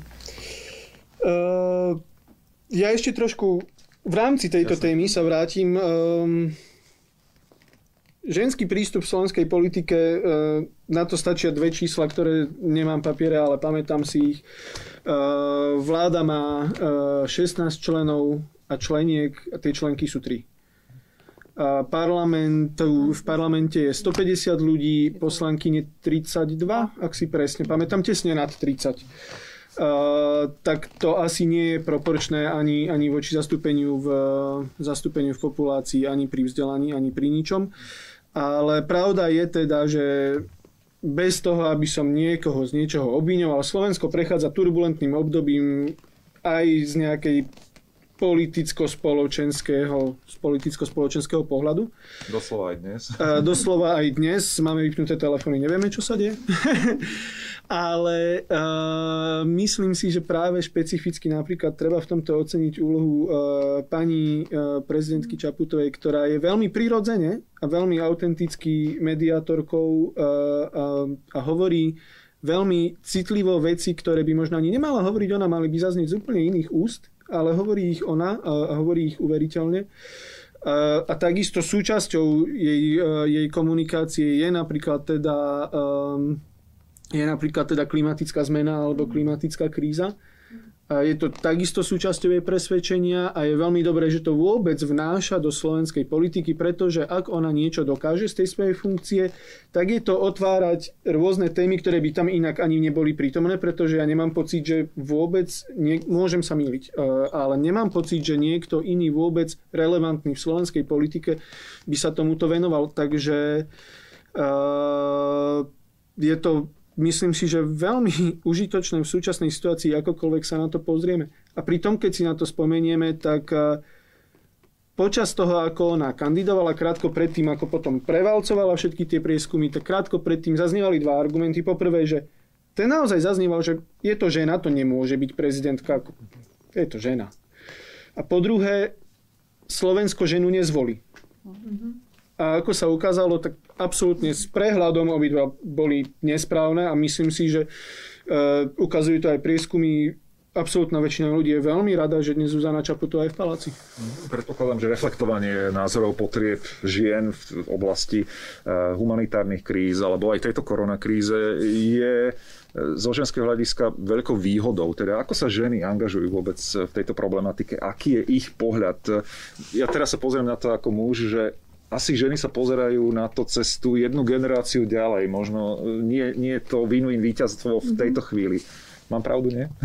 Áno, to je jedna časť pravdy a druhá časť pravdy je, že pozerajú sa na to cez svoju väčšiu empatiu. To si dovolím tvrdiť, že Ja mám v portfóliu v podstate aj agendu rozvojovej spolupráce a humanitárnej pomoci a vždy, keď máme rokovania na MZV, tak mám okolo seba len moje kolegyne. Ja v podstate v tejto oblasti robí na ministerstve málo mužov a je to také pozitívny, cítim sa komfortne, cítim sa v tom dobre, že som medzi ženami, lebo majú pre tú agendu viac empatie. No, aj pre tieto takéto mäkké témy.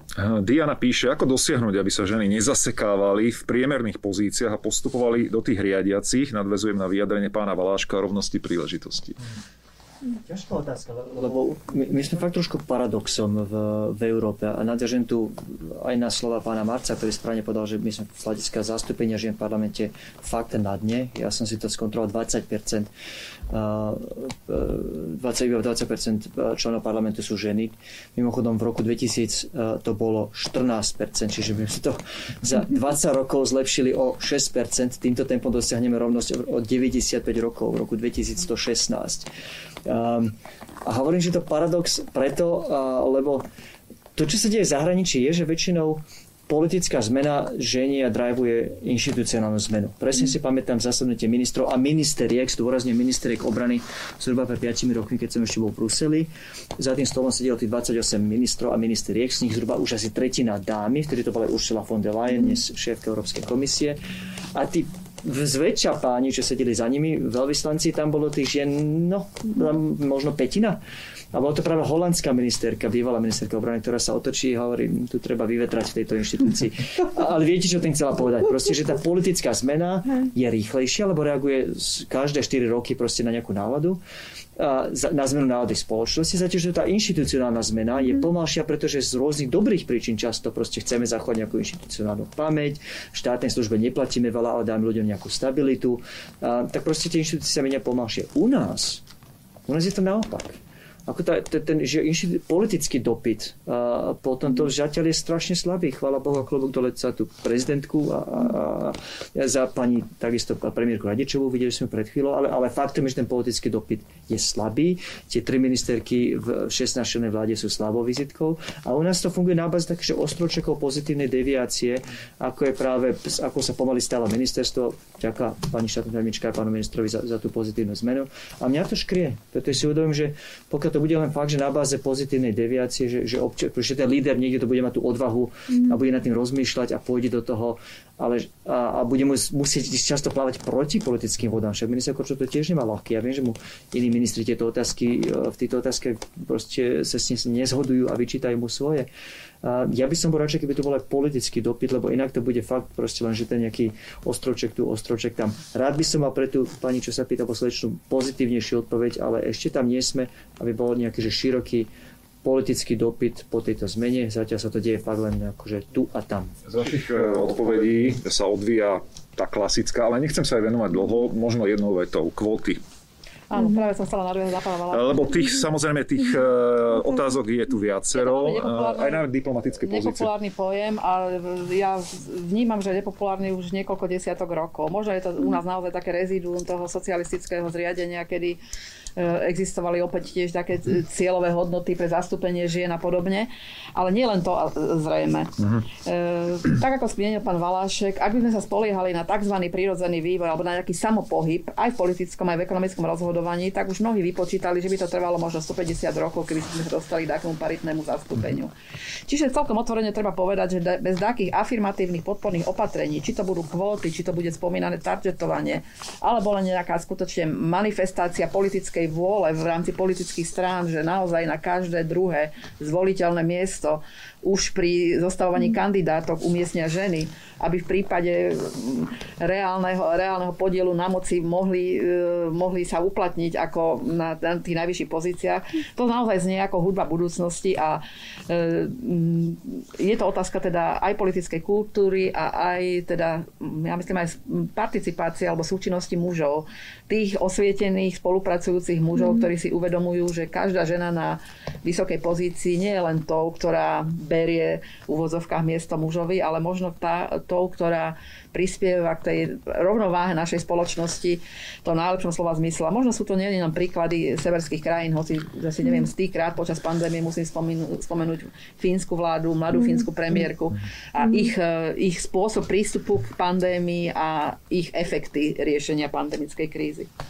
Pani Brocková, chceli ste dodať? K tým kvótam to je naozaj veľmi široká téma a nie je jednoznačná. Má svoje pozitíva, má svoje negatíva. Možno pre naštartovanie nejakej tej toho politického dopytu by aj pomohli, ale zase ja som zastanca skôr tej kompetencie, odbornosti a tak ďalej. Ale čo si myslím, že by pomohlo, alebo mohlo by pomôcť, je solidarita medzi ženami. A pretože tá je naozaj veľmi nízka. A v každej tej inštitúcii si myslím, že ja to cítim na sebe, že trošku tak cítim ako aj moju misiu v pozícii štátnej tajomničky, že sa to nejak tak prirodzene odo mňa očakáva, že budem solidárna, že budem vidieť tie konkrétne príbehy žien a budem sa usilovať na pomoc proste kariérnemu rastu šikovných žien. Lebo často sa stáva to, čo povedala pani Radičová, že ženy majú vyššie vzdelanie, vyššiu kvalifikáciu a nevyužívame ten talent, nevyužívame ten potenciál a je to škoda pre krajinu. Pán Valášek? Môžem sa urobím aj v tejto miestnosti nepopulárnym, ale k tým kvótam. Ja rozumiem tomu, že čisto ako metodologického hľadiska áno, kvóty sú tým najkračšou, to najrýchlejšou cestou k tomu cieľu. Ale podotýkam, že sa nevidíme tej pásci politického nezáujmu. Kvóty sú výsostne politické rozhodnutie. A teraz akože niekto v politike je a konštatujem, že minister práce a sociálnych vecí považuje za úplne samozrejme a otvorene hovorí, že žena patrí za sporák. Že odkiaľ ide tá politická vôľa pre tie kvóty. Takže ako skúsme začať tam, kde treba začať, a to je proste zmenou tej diskusie aj politické diskusie o rovnosti príležitostí.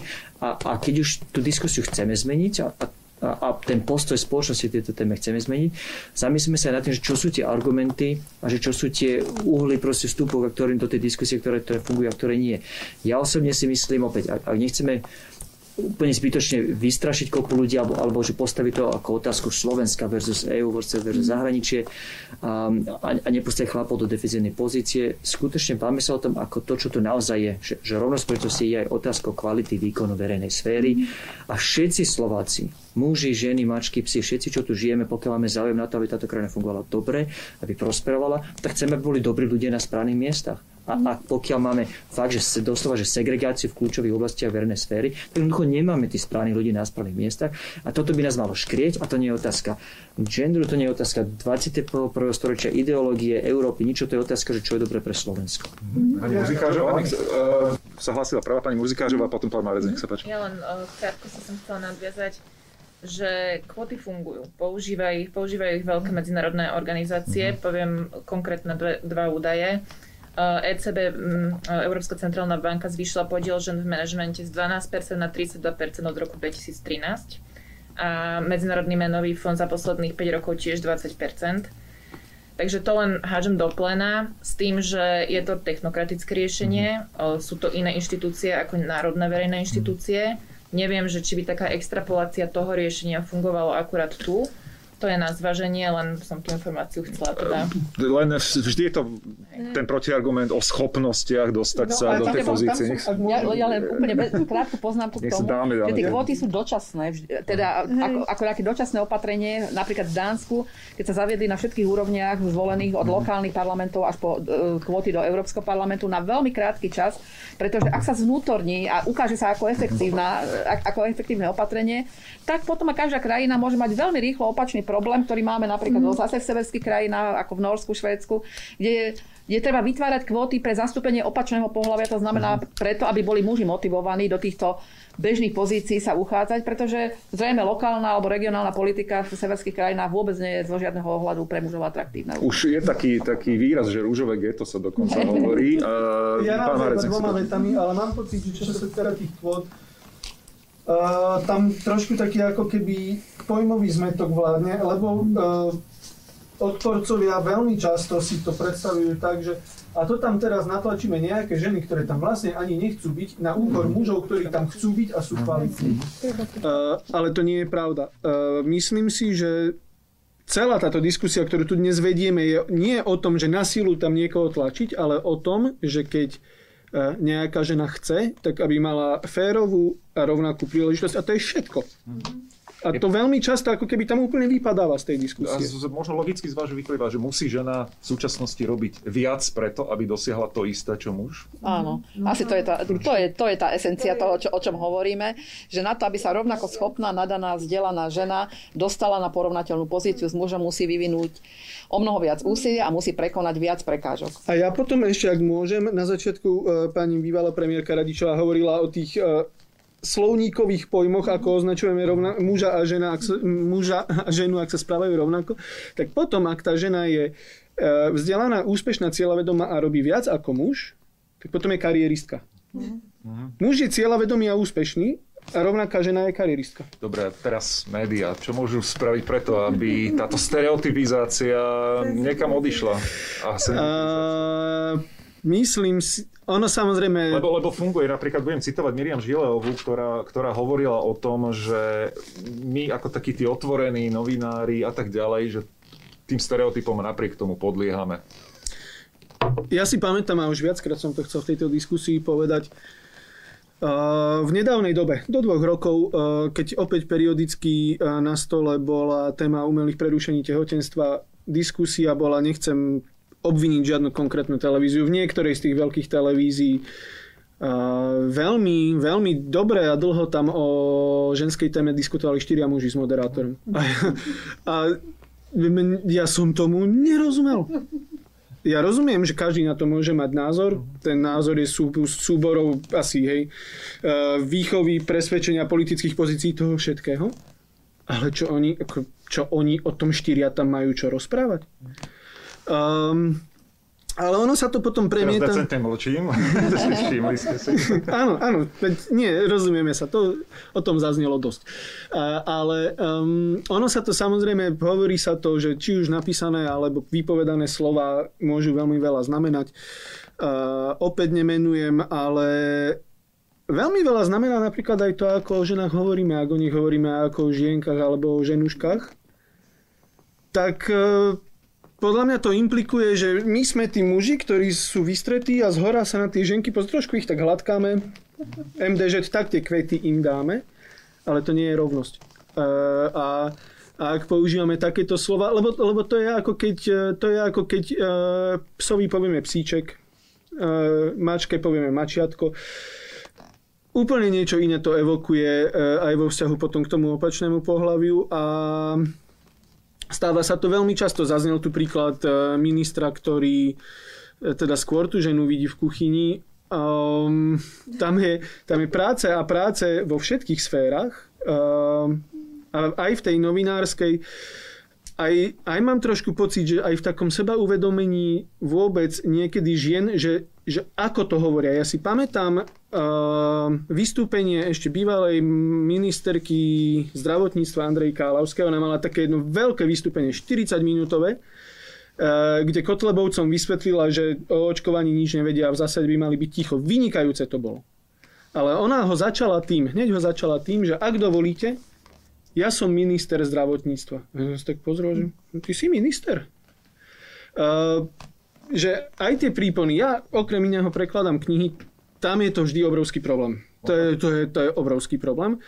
Ale ak je niekto ministerka, tak je ministerka. Ak je riaditeľka, tak to o nej treba hovoriť ako o riaditeľke. To sa týka aj nás, novinárov.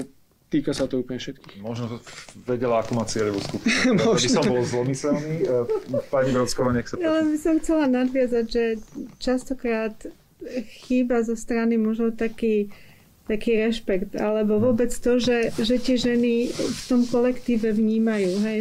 Že častokrát sa mi stalo v minulosti, ešte v Svetovej banke, že som sa ocitla medzi samými mužmi a ja som niečo povedala, ale ako keby sa nestalo. Hej? Proste ženy sú neviditeľné. A potom muži to zopakujú a povedia to ako ako ich myšlienku, ako niečo múdre a veď v poriadku, ale naozaj chýba taký ten partnerský dialog alebo taký základný, taký bazálny rešpekt a načúvanie a vnímanie tej ženy alebo vnímanie tej kolegyne ako partnerky. Ja som mala takú milú príhodu teraz, jak máme ten týždeň žien, trošku odľahčím. Som išla jeden večer domov z práce a išiel zrovna jeden môj kolega, ktorý dával dokopy takú analytiku, čo vyjde v piatok, že trendy a analýzy ženy v biznise. A on mi hovorí, že Ingrid, že ja to teda dávam dokopy a ja som sa toľko dozvedel o ženách, že však tie ženy robia fantastické veci a všetko to tam bude v tej publikácii. A rozprával mi, nevidela som ho zastaviť a som si hovorila, veď tie ženy sú súčasťou tohto sveta a robia úžasné veci, tak treba ich len proste prezentovať aj v tých oblastiach, ktoré sú není typické čisto pre ženy, ako diplomácia, veda, výskum a tak. Obrana, a tu nadviažem možno vy, človek, ktorý poznáte kuloáre, je to tak, že, alebo či je to tak, že síce vypočujeme ženy, ale my muži si to potom pri bourbone a cigare niekde vydiskutujeme. Už sme ďalej a od tohto? Ako kde? Je úplne odpoveď. U nás v obrane je to asi ešte stále tak, ako hovoríte. Slivovica, nie bourbona, ale iné ráno. Ale vo svete už určite nie. Ako to, čo som spomenul, to je konkrétny príklad, že fakt medzi tými ministrami a ministerkami, máte úplnú pravdu, pán Marec, na preponách záleží, medzi ministrami a ministerkami na to, že už tretina, aspoň tedy pred 5 rokmi boli ženy, už teraz same o sebe mení tú konverzáciu a ten tón v tej miestnosti. Pretože fakt je to tak, ako hovorí pani štátna tajomníčka, a videl som to osobne stokrát, že keď niečo už napovie v miestnosti plné 20 chlapov, nie je to brané tak, a je to nefér, ale je to tak, že nie je to brané tak, ako to povie 19 mužov, keď to isté povie ten chlap, všetci geniálne, a že vlastne zopakoval niečo, čo bolo povedané predtým, to už im uchádza. Ale čím viac žien v tej miestnosti je, tak tým viac sa tá atmosféra mení. A potom to už fakt prinúti tých mužov len preto, že proste už fakt sedia v spoločnosti viacerých žien, dokonca že väčšina žien. Potom aj trošku viac počúvať. A ja to napríklad zažívam. A pani štátna tajomníčka povedala, že v tej rozvojovej politike nie sú to všetko ženy. Mňa teší, že napríklad v európskej politike, ktorej sa venujem osobitne, nie sú to tiež vlastne takmer všetko ženy. Pár čestnými výnimkami, ako je štátny tajomník Martin Klus, to dnes vlastne naša veľvyslankyňa v Bruseli, tým pána štátneho tajomníka Klusa sú dve veľmi šikovné ženy, poradkyňa pána premiéra Matoviča európskym veciam je takisto žena, dáma, ktorá pracujú prezidentky na témach, je takisto žena, takže vlastne keď si sadneme že medzi sebou tie inštitúcie a bavíme sa o európskych témach, tak som tam s toho štátnym tajomníkom Klusom jediný chlap a fakt je to že už iná konverzácia, iný tón. A cítite, že tie riešenia problémov, ktoré oni ponúkajú, sú iné, ako by ste... Nie, to som nechcel povedať, lebo úplne s týmto... v niektorých témach určite vnášame inú perspektívu a určite som si, že do témy obrany, rozvoja rodiny vnášame asi inú perspektívu. Nemyslím si, že tie európske témy, obzvlášť keď riešime očkovanie a teda, že sú tie perspektívy zásadne iné. Moja pointa nebola tá, že vnášame iné perspektívy, moja perspektíva je tá kvalita načúvania. A tá kvalita konverzácie je iná, keď sú tie pomery medzi mužmi a ženami rovnomerné, alebo dokonca, že v prospech žien, pretože potom to prinúti tých mužov robiť to, čo majú tendenciu nerobiť, keď je v tej miestnosti tá žena jedna alebo dve, prinúti ich to spomaliť, počúvať a brať ten názor vážnejšie, povedzme si úprimne, ako by ho boli bývali zobrali, keby tam bolo, že 9 chlapov a jedna žena. Ja by som teraz našu diskusiu trošku uzemnil, aby sme neboli veľmi elitársky. Vážna téma. Je to prehnaný výrok, že chudoba má ženskú tvár a v čase kríz špeciálne a je to násilie, o ktorom sa hovorí v súčasnosti často, napríklad o Amnesty International, ženy čelia riziku diskriminácie, násilia. Slovensko doteraz neprijalo potrebné politiky a služby na riešenie tohto problému a čo hovoríte práve na túto otázku, ale najmä s tým aj sociálnou situáciou, nielen s tou zdravotnou, ako aj v súčasnosti. Asi nie je náhoda, že práve v čase pandémie sa práve prvá ohrozená skupina, zraniteľná skupina, ktorej riešenia problému sa zdôrazňovali, je práve marginalizovaná väčšina, teda sú to ženy. Asi nie je náhoda, že aj prvá taká stručná analýza generálneho tajomníka OSN smerovala k postaveniu žien počas pandémie, až potom nasledovali skupiny detí, starších ľudí, zdravotne znevýhodnených a podobne. Áno, vieme, aj to nie je to populárne tvrdenie, nie je to možno vhodné, alebo nie je to často príjmané v takýchto rámcových diskusiách. Je pravdou aj to, že nám počas pandémie niekoľkonásobne vzrástlo domáce násilie a rodovo podmienené násilie. Je pravdou aj to, že ženy nielen sú ohrozené viac chudobou aj na Slovensku, ale sú častejšie a výraznejšie chudobné, ako môžem tak zjednodušene povedať. A samozrejme s tým súvisí aj otázka medzigeneračného prenosu chudoby, teda to, že aj v slovenských podmienkach aj deti majú menšiu šancu, ak sa narodíte do chudobnej rodiny, máte menšiu šancu sa z tejto pásce chudoby bez zásahu spoločensko-politického vymaníte. Takže áno, ženy sú... A celý ten jav, ktorý spomínate, má samozrejme je zaramcovaný pojmom medzinárodným feminizácia chudoby. To hovorí o tom, že ženy treba teda aj pred rizikom chudoby, nielen pred absolútnou alebo relatívnou chudobou, aj významnejšie ochraňovať. Súvisí to na Slovensku aj s tým, že ak sú rodiny, ktoré sú teda iba polovičné, tak väčšinou je to žena a dieťa, alebo žena a deti? Áno, niekedy hovoríme o neúplných rodinách, čo nie je celkom správne, ale sú to vlastne väčšinou jednočlenné domácnosti, lebo štatistika nepozná napokon pojem ani rodina, ani úplná, neúplná. A to, že chýba tam jeden člen, obvykle teda nie z vlastného rozhodnutia, neznamená, že tá rodina nie je úplná, pokiaľ ide o poskytovanie bezpečia, lásky, dôvery a podobne.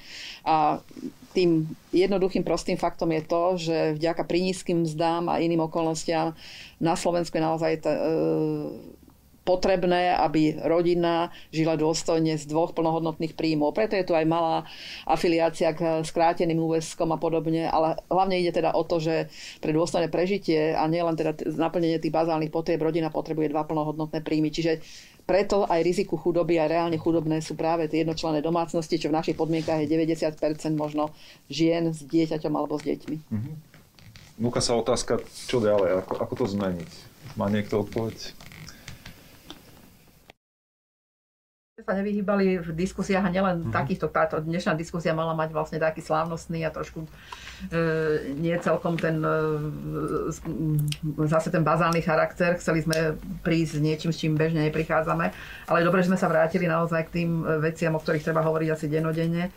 Je to vec nielen politických rozhodnutí, je to vec otvorenosti k týmto otázkam a toho, aby naozaj aj v tých politických rozhodnutiach existovala istá kontinuita, aby sme, tak ako som už spomenula v inom kontexte dnes, aby sme každé 4 roky nezačínali doslova na zelenej lúke a neobhajovali už dávno obhájené a vybojované.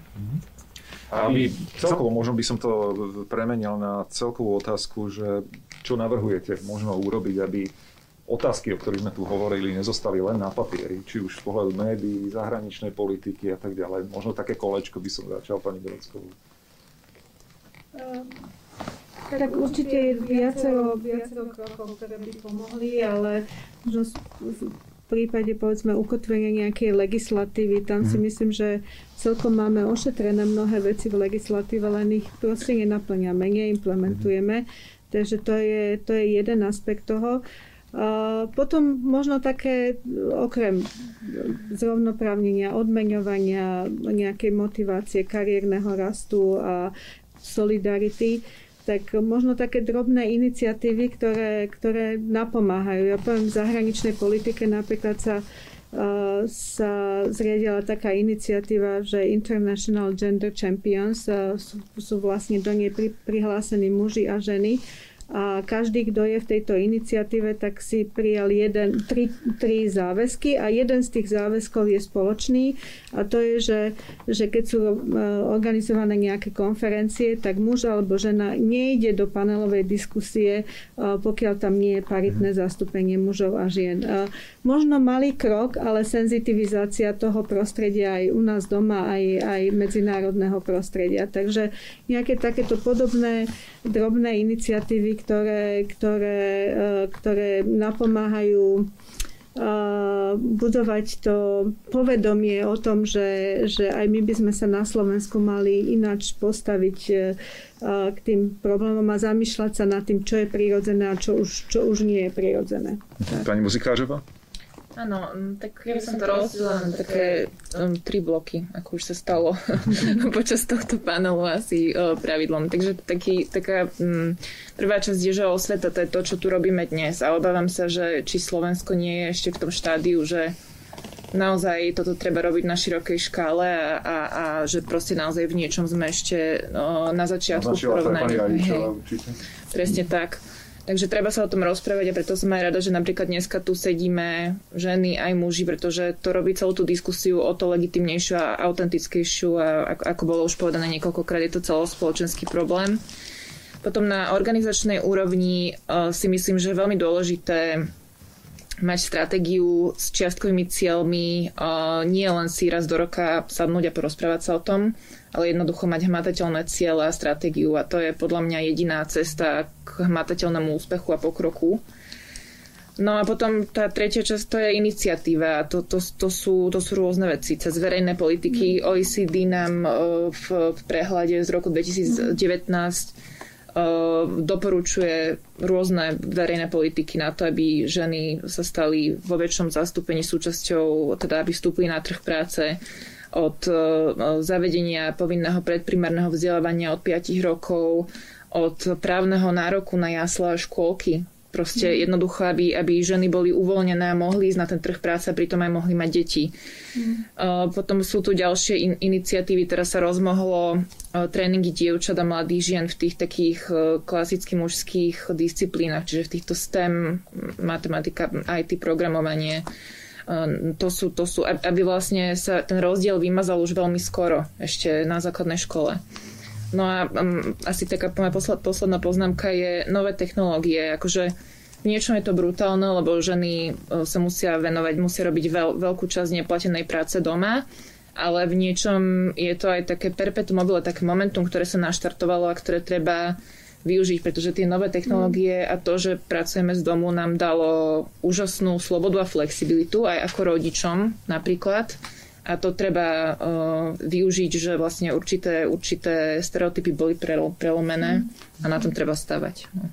Pán Valášek, nech sa páči. V tej odpovedi, že čo robiť, sa budem držať tej časti verejného života, ktorú pozná lepšie ako iné diplomácie. A poviem, že kombináciu dvoch vecí, to, čo už teraz robí pani štátna tajomníčka a pán minister, takže z hora dole, to znamená aj tá osveta po forme tejto konverzácie, ale aj symbolické, veľmi dôležité, opäť tie odmeny, ktoré ste spomenuli pre 5 Sloveniek, ktoré zastupujú Slovensko v zahraničí. Takisto v rámci kategórie, že z hora dole, top-down, to vymenovanie, ak sa nemením, posledné kolo veľvyslankyň, bolo vlastne len čisto 5 žien, 5 veľvyslankyň, čo je tiež vynikajúce a bolo to treba robiť už dávnejšie.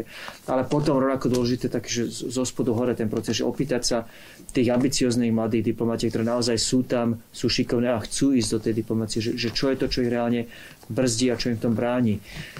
Nerobil som to nikdy systematicky, ale takto anekdoticky od pása.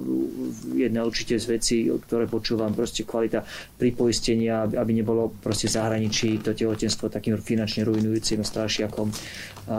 Otázka, či vieme napríklad umožniť, že by sa tá istá funkcia vykonala dvoma ľuďmi na part-time základe čiastočný úväzok, čo je niečo, o čo vieme empiricky, že ženy by mali väčší záujem ako muži, asi by to umožnilo viacej nastúpiť do diplomácie.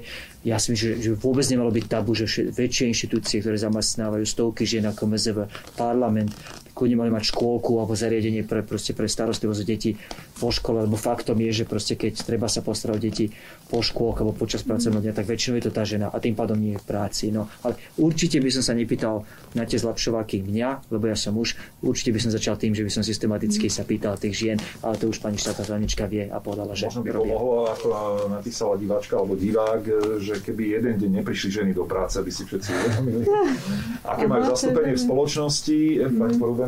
No, mňa inšpiroval Samuel Marec tým, že už sme zmenili tie naozaj zásadné štruktúrálne aj systémové veci, aj návrhy, aj argumenty. Ale otázka jazyka. Slovenčina, bohatstvo slovenčiny nám umožňuje nielen prechylovať, ale umožňuje nám na vlastné oči vidieť a zažívať, že jazyk na jednej strane odráža sociálnu realitu, odráža naše vzťahy, ale na druhej strane aj vychováva jazyk, aj nás citlivuje. Takže využíme možnosti všetky slovenčiny a neberme napríklad, áno, už práve len spomínané prechylovanie ako nejakú povinnosť navyše, ale je to vec, ktorá, ak sa stane samozrejmou, tak opäť bude reflektovaná aj v realite tých vzťahov. Takže aj tie kultúrno-symbolické drobné krôčiky, ktoré sa prejavujú v kultúre, v umení, v spisbe, berme na vedomie a pracujeme s nimi. Pán Marec? Ja čo sa týka médií, ja trošku tak rozmýšľam, ale ja mám pocit, že ženy sú veľmi často v médiách splošťované tým spôsobom, že ak ich niečo zaujíma, tak sú to kabelky, topánky, oblečenie, ako keby to bolo tak nejak všetko. A ono to nie je pravda. Bude to znieť zvláštne, ale inak sa to nedá povedať. Ženy sú rovnako plnohodnotné tvory ako muži. S rovnakou škálou záujmov, cieľov, túžob, všetkého ostatného. A ja by som bol veľmi rád, keby to bolo... Ja nepochybujem, že každý to rovnako vníma, akurát sa to úplne nie vždy v tých médiách ukazuje. Ja by som bol veľmi rád, keby presne, ak hovoríme o žene, aby tam nedominovala tá móda a tie veci, ktoré v úvodzovkách považujeme za klasicky, za ženské, ale aby sme ju naozaj ukazovali nejako v celku. To je jedna vec. A ja preto ešte podľa mňa, že celý čas sa bavíme o tom,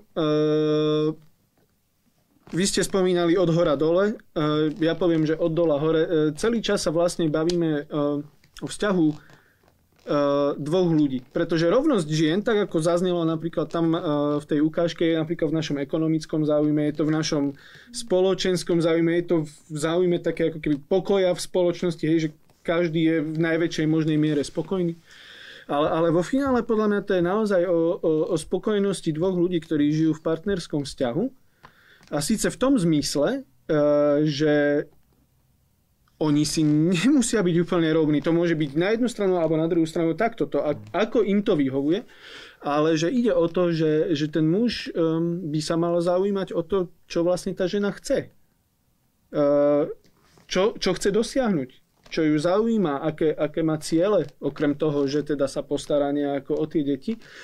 A ja si myslím, že súčasťou toho je aj to isté obetovanie sa, aby to dosiahla. Takže od dola hore by to zase mohlo vyzerať podľa mňa takto.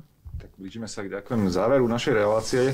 Sme veľmi hrdí, že sa nám podarilo zapojiť do našej relácie aj bývalú ministerku zahraničných vecí Spojených štátov, Madeleine Albrightovú, ktorá má blízko aj k nášmu regiónu.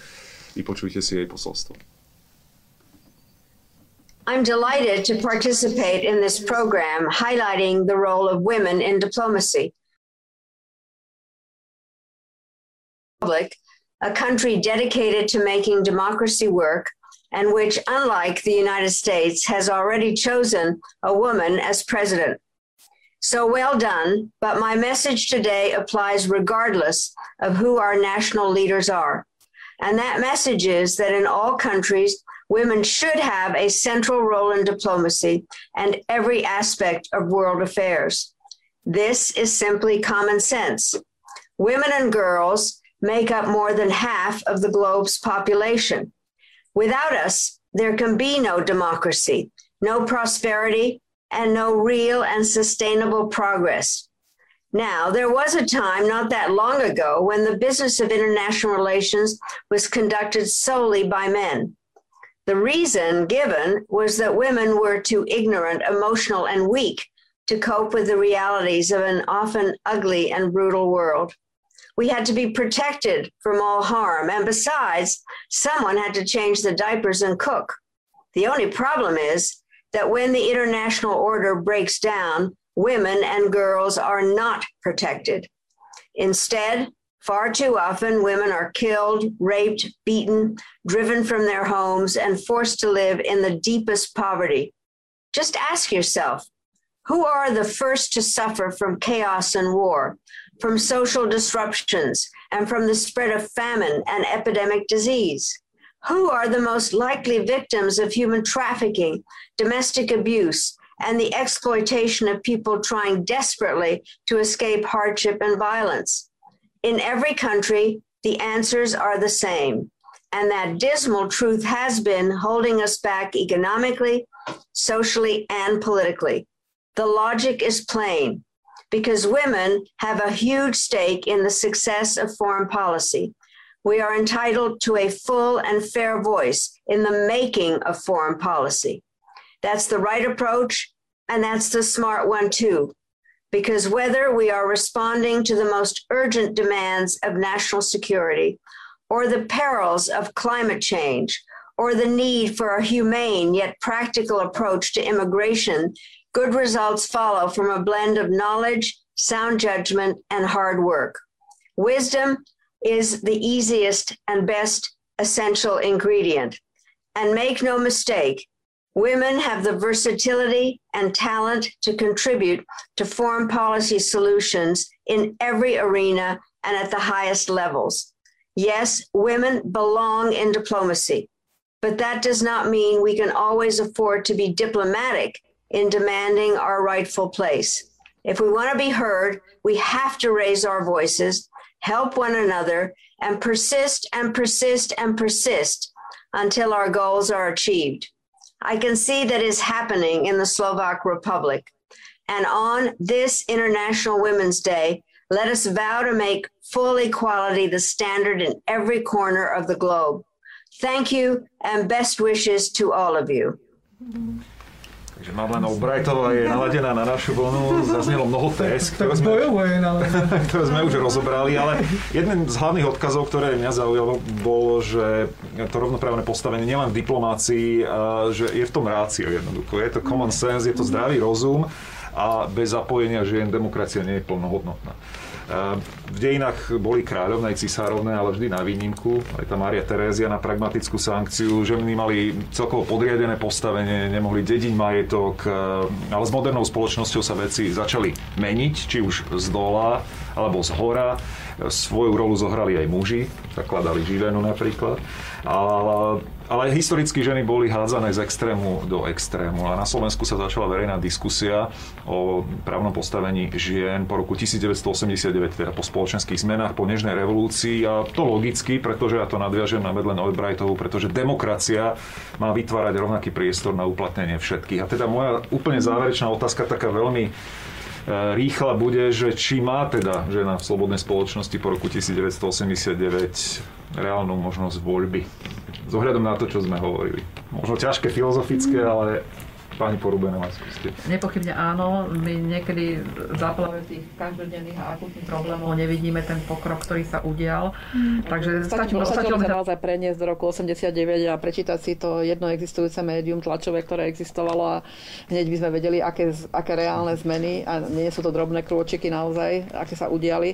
Takže áno, a myslím si, že to, že sme súčasťou, ak som už neraz nespomenula, nielen európskeho, ale autenticky globálneho priestoru, že máme spoločnú zodpovednosť, tak na druhej strane je to aj zárukou takých spoločných zrýchlených krokov k rovnovážnemu, bezpečnému, mierovému svetu, a na druhej strane aj takú šancou vyvarovať sa chýb, ktoré sa krajiny, dajme tomu tie pôvodnej E15-ky, možno nemohli vyvarovať v takej rýchlej akcelerácii ako my.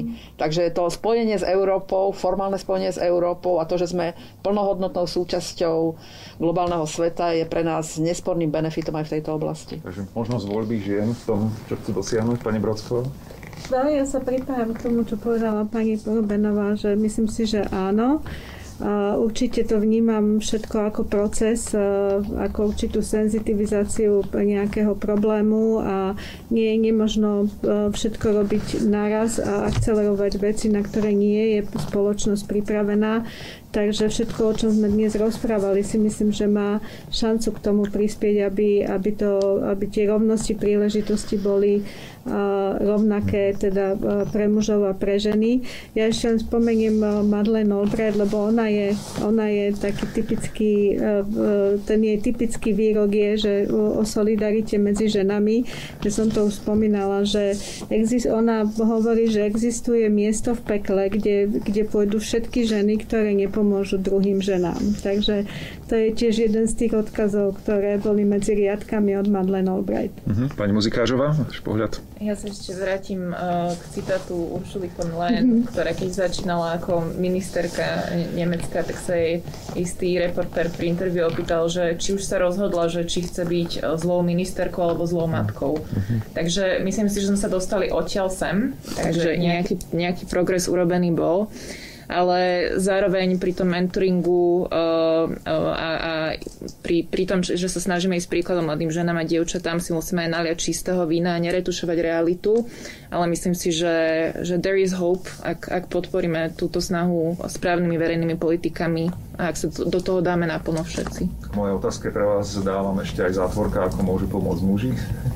Veľmi, pretože platí úplne to, čo povedala pani štátna tajomníčka, ten citát pani Albrightovej. Ja dodám, že ona tým kredom sa aj riadi, keď som s ňou pracovala, tak vlastne okolo neboli len ženy.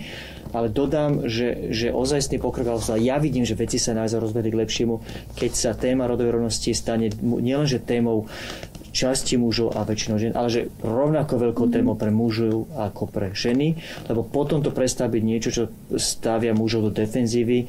Až preto tak trvám na tom, že otázka rovnosti príležitosti nie je muži versus ženy. Je to fakt o tom, že či my ako spoločnosť vieme byť efektívnejší, úspešnejší, bohatší, prosperujúcejší. Keď takto zastavíme do tohto pantinelov, tak potom je to otázka aj pre mužov, niečo, na čom aj z čoho aj muži môžu profitovať. Potom nastane ozajstná zmena. Takže v diskusii o rovnoprávnosti žien bude mať záverečné slovo muž, nech sa páči. A ešte poviem, že môžem úplne podpísať to, čo povedal pán Valášek. Ono je to naozaj tak, že ono je to ako keby kývadlo. Hej, najprv boli ženy v defenzíve. Potom ženy povedali, že niečo chcú, tak muži sa tak zlakli, potom oni boli v defenzíve a nemalo by to tak fungovať, pretože tá rovnováha vôbec, nielen pohlaví, ale celková rovnováha v spoločnosti bude vtedy, keď každý bude môcť dosiahnuť každý človek to, čo by chcel, a nikto nebude v defenzíve a nebude ambície niekoho druhého vnímať ako bytostné ohrozenie svojej identity, lebo tak to asi momentálne je. Pokiaľ na začiatku bola ešte teda tá otázka, že či dnes ženy majú možnosť voľby, ja si myslím, že som málo kvalifikovaný o tom hovoriť. Ale myslím si, že určite, že to treba rozdeliť na dve kategórie. Jedna kategória je, či došlo k pokroku od roku X, to je jedno od akého. Áno, došlo, určite. Druhé je, že či teda tá možnosť voľby je univerzálne platná. No nie je, lebo by sme tu nesedeli. Tak to vnímam. Ja môžem sa mýliť, ale takto vnímam, že v tomto ešte asi teda máme čo robiť. Ďakujem, to spoločné naše heslo je asi teda tá rovnosť v rôznosti. Ďakujeme veľmi pekne, že ste boli súčasťou tejto diskusie. Štátna tajomnička Ministerstva zahraničných vecí Ingrid Brocková. Ďakujem veľmi pekne. Ďalej pani Muzikářová z Globsec Policy Institute, pán Tomáš Valášek, pani Silvia Porubänová a Samuel Marec. Ďakujem veľmi pekne. No, zmyslom diskusí Hlboká online je priblížiť aktuálne dianie v zahraničí, najmä dosah na Slovensko, ale aj naopak priblížiť činnosť zahraničnej služby a slovenský dosah na svet. A tá zahraničná služba, ktorá je tiež platená z našich daní, ale možno o nej vieme menej ako o verejnej sfére na Slovensku. Takže verím, že budete sledovať aj ďalšie pokračovania týchto diskusí a záznam tej dnešnej si môžete pozrieť potom na viacerých platformách, či už Ministerstva zahraničných vecí na YouTube alebo facebookových kanáloch. Ďakujem, že ste nás sledovali. Dovidenia.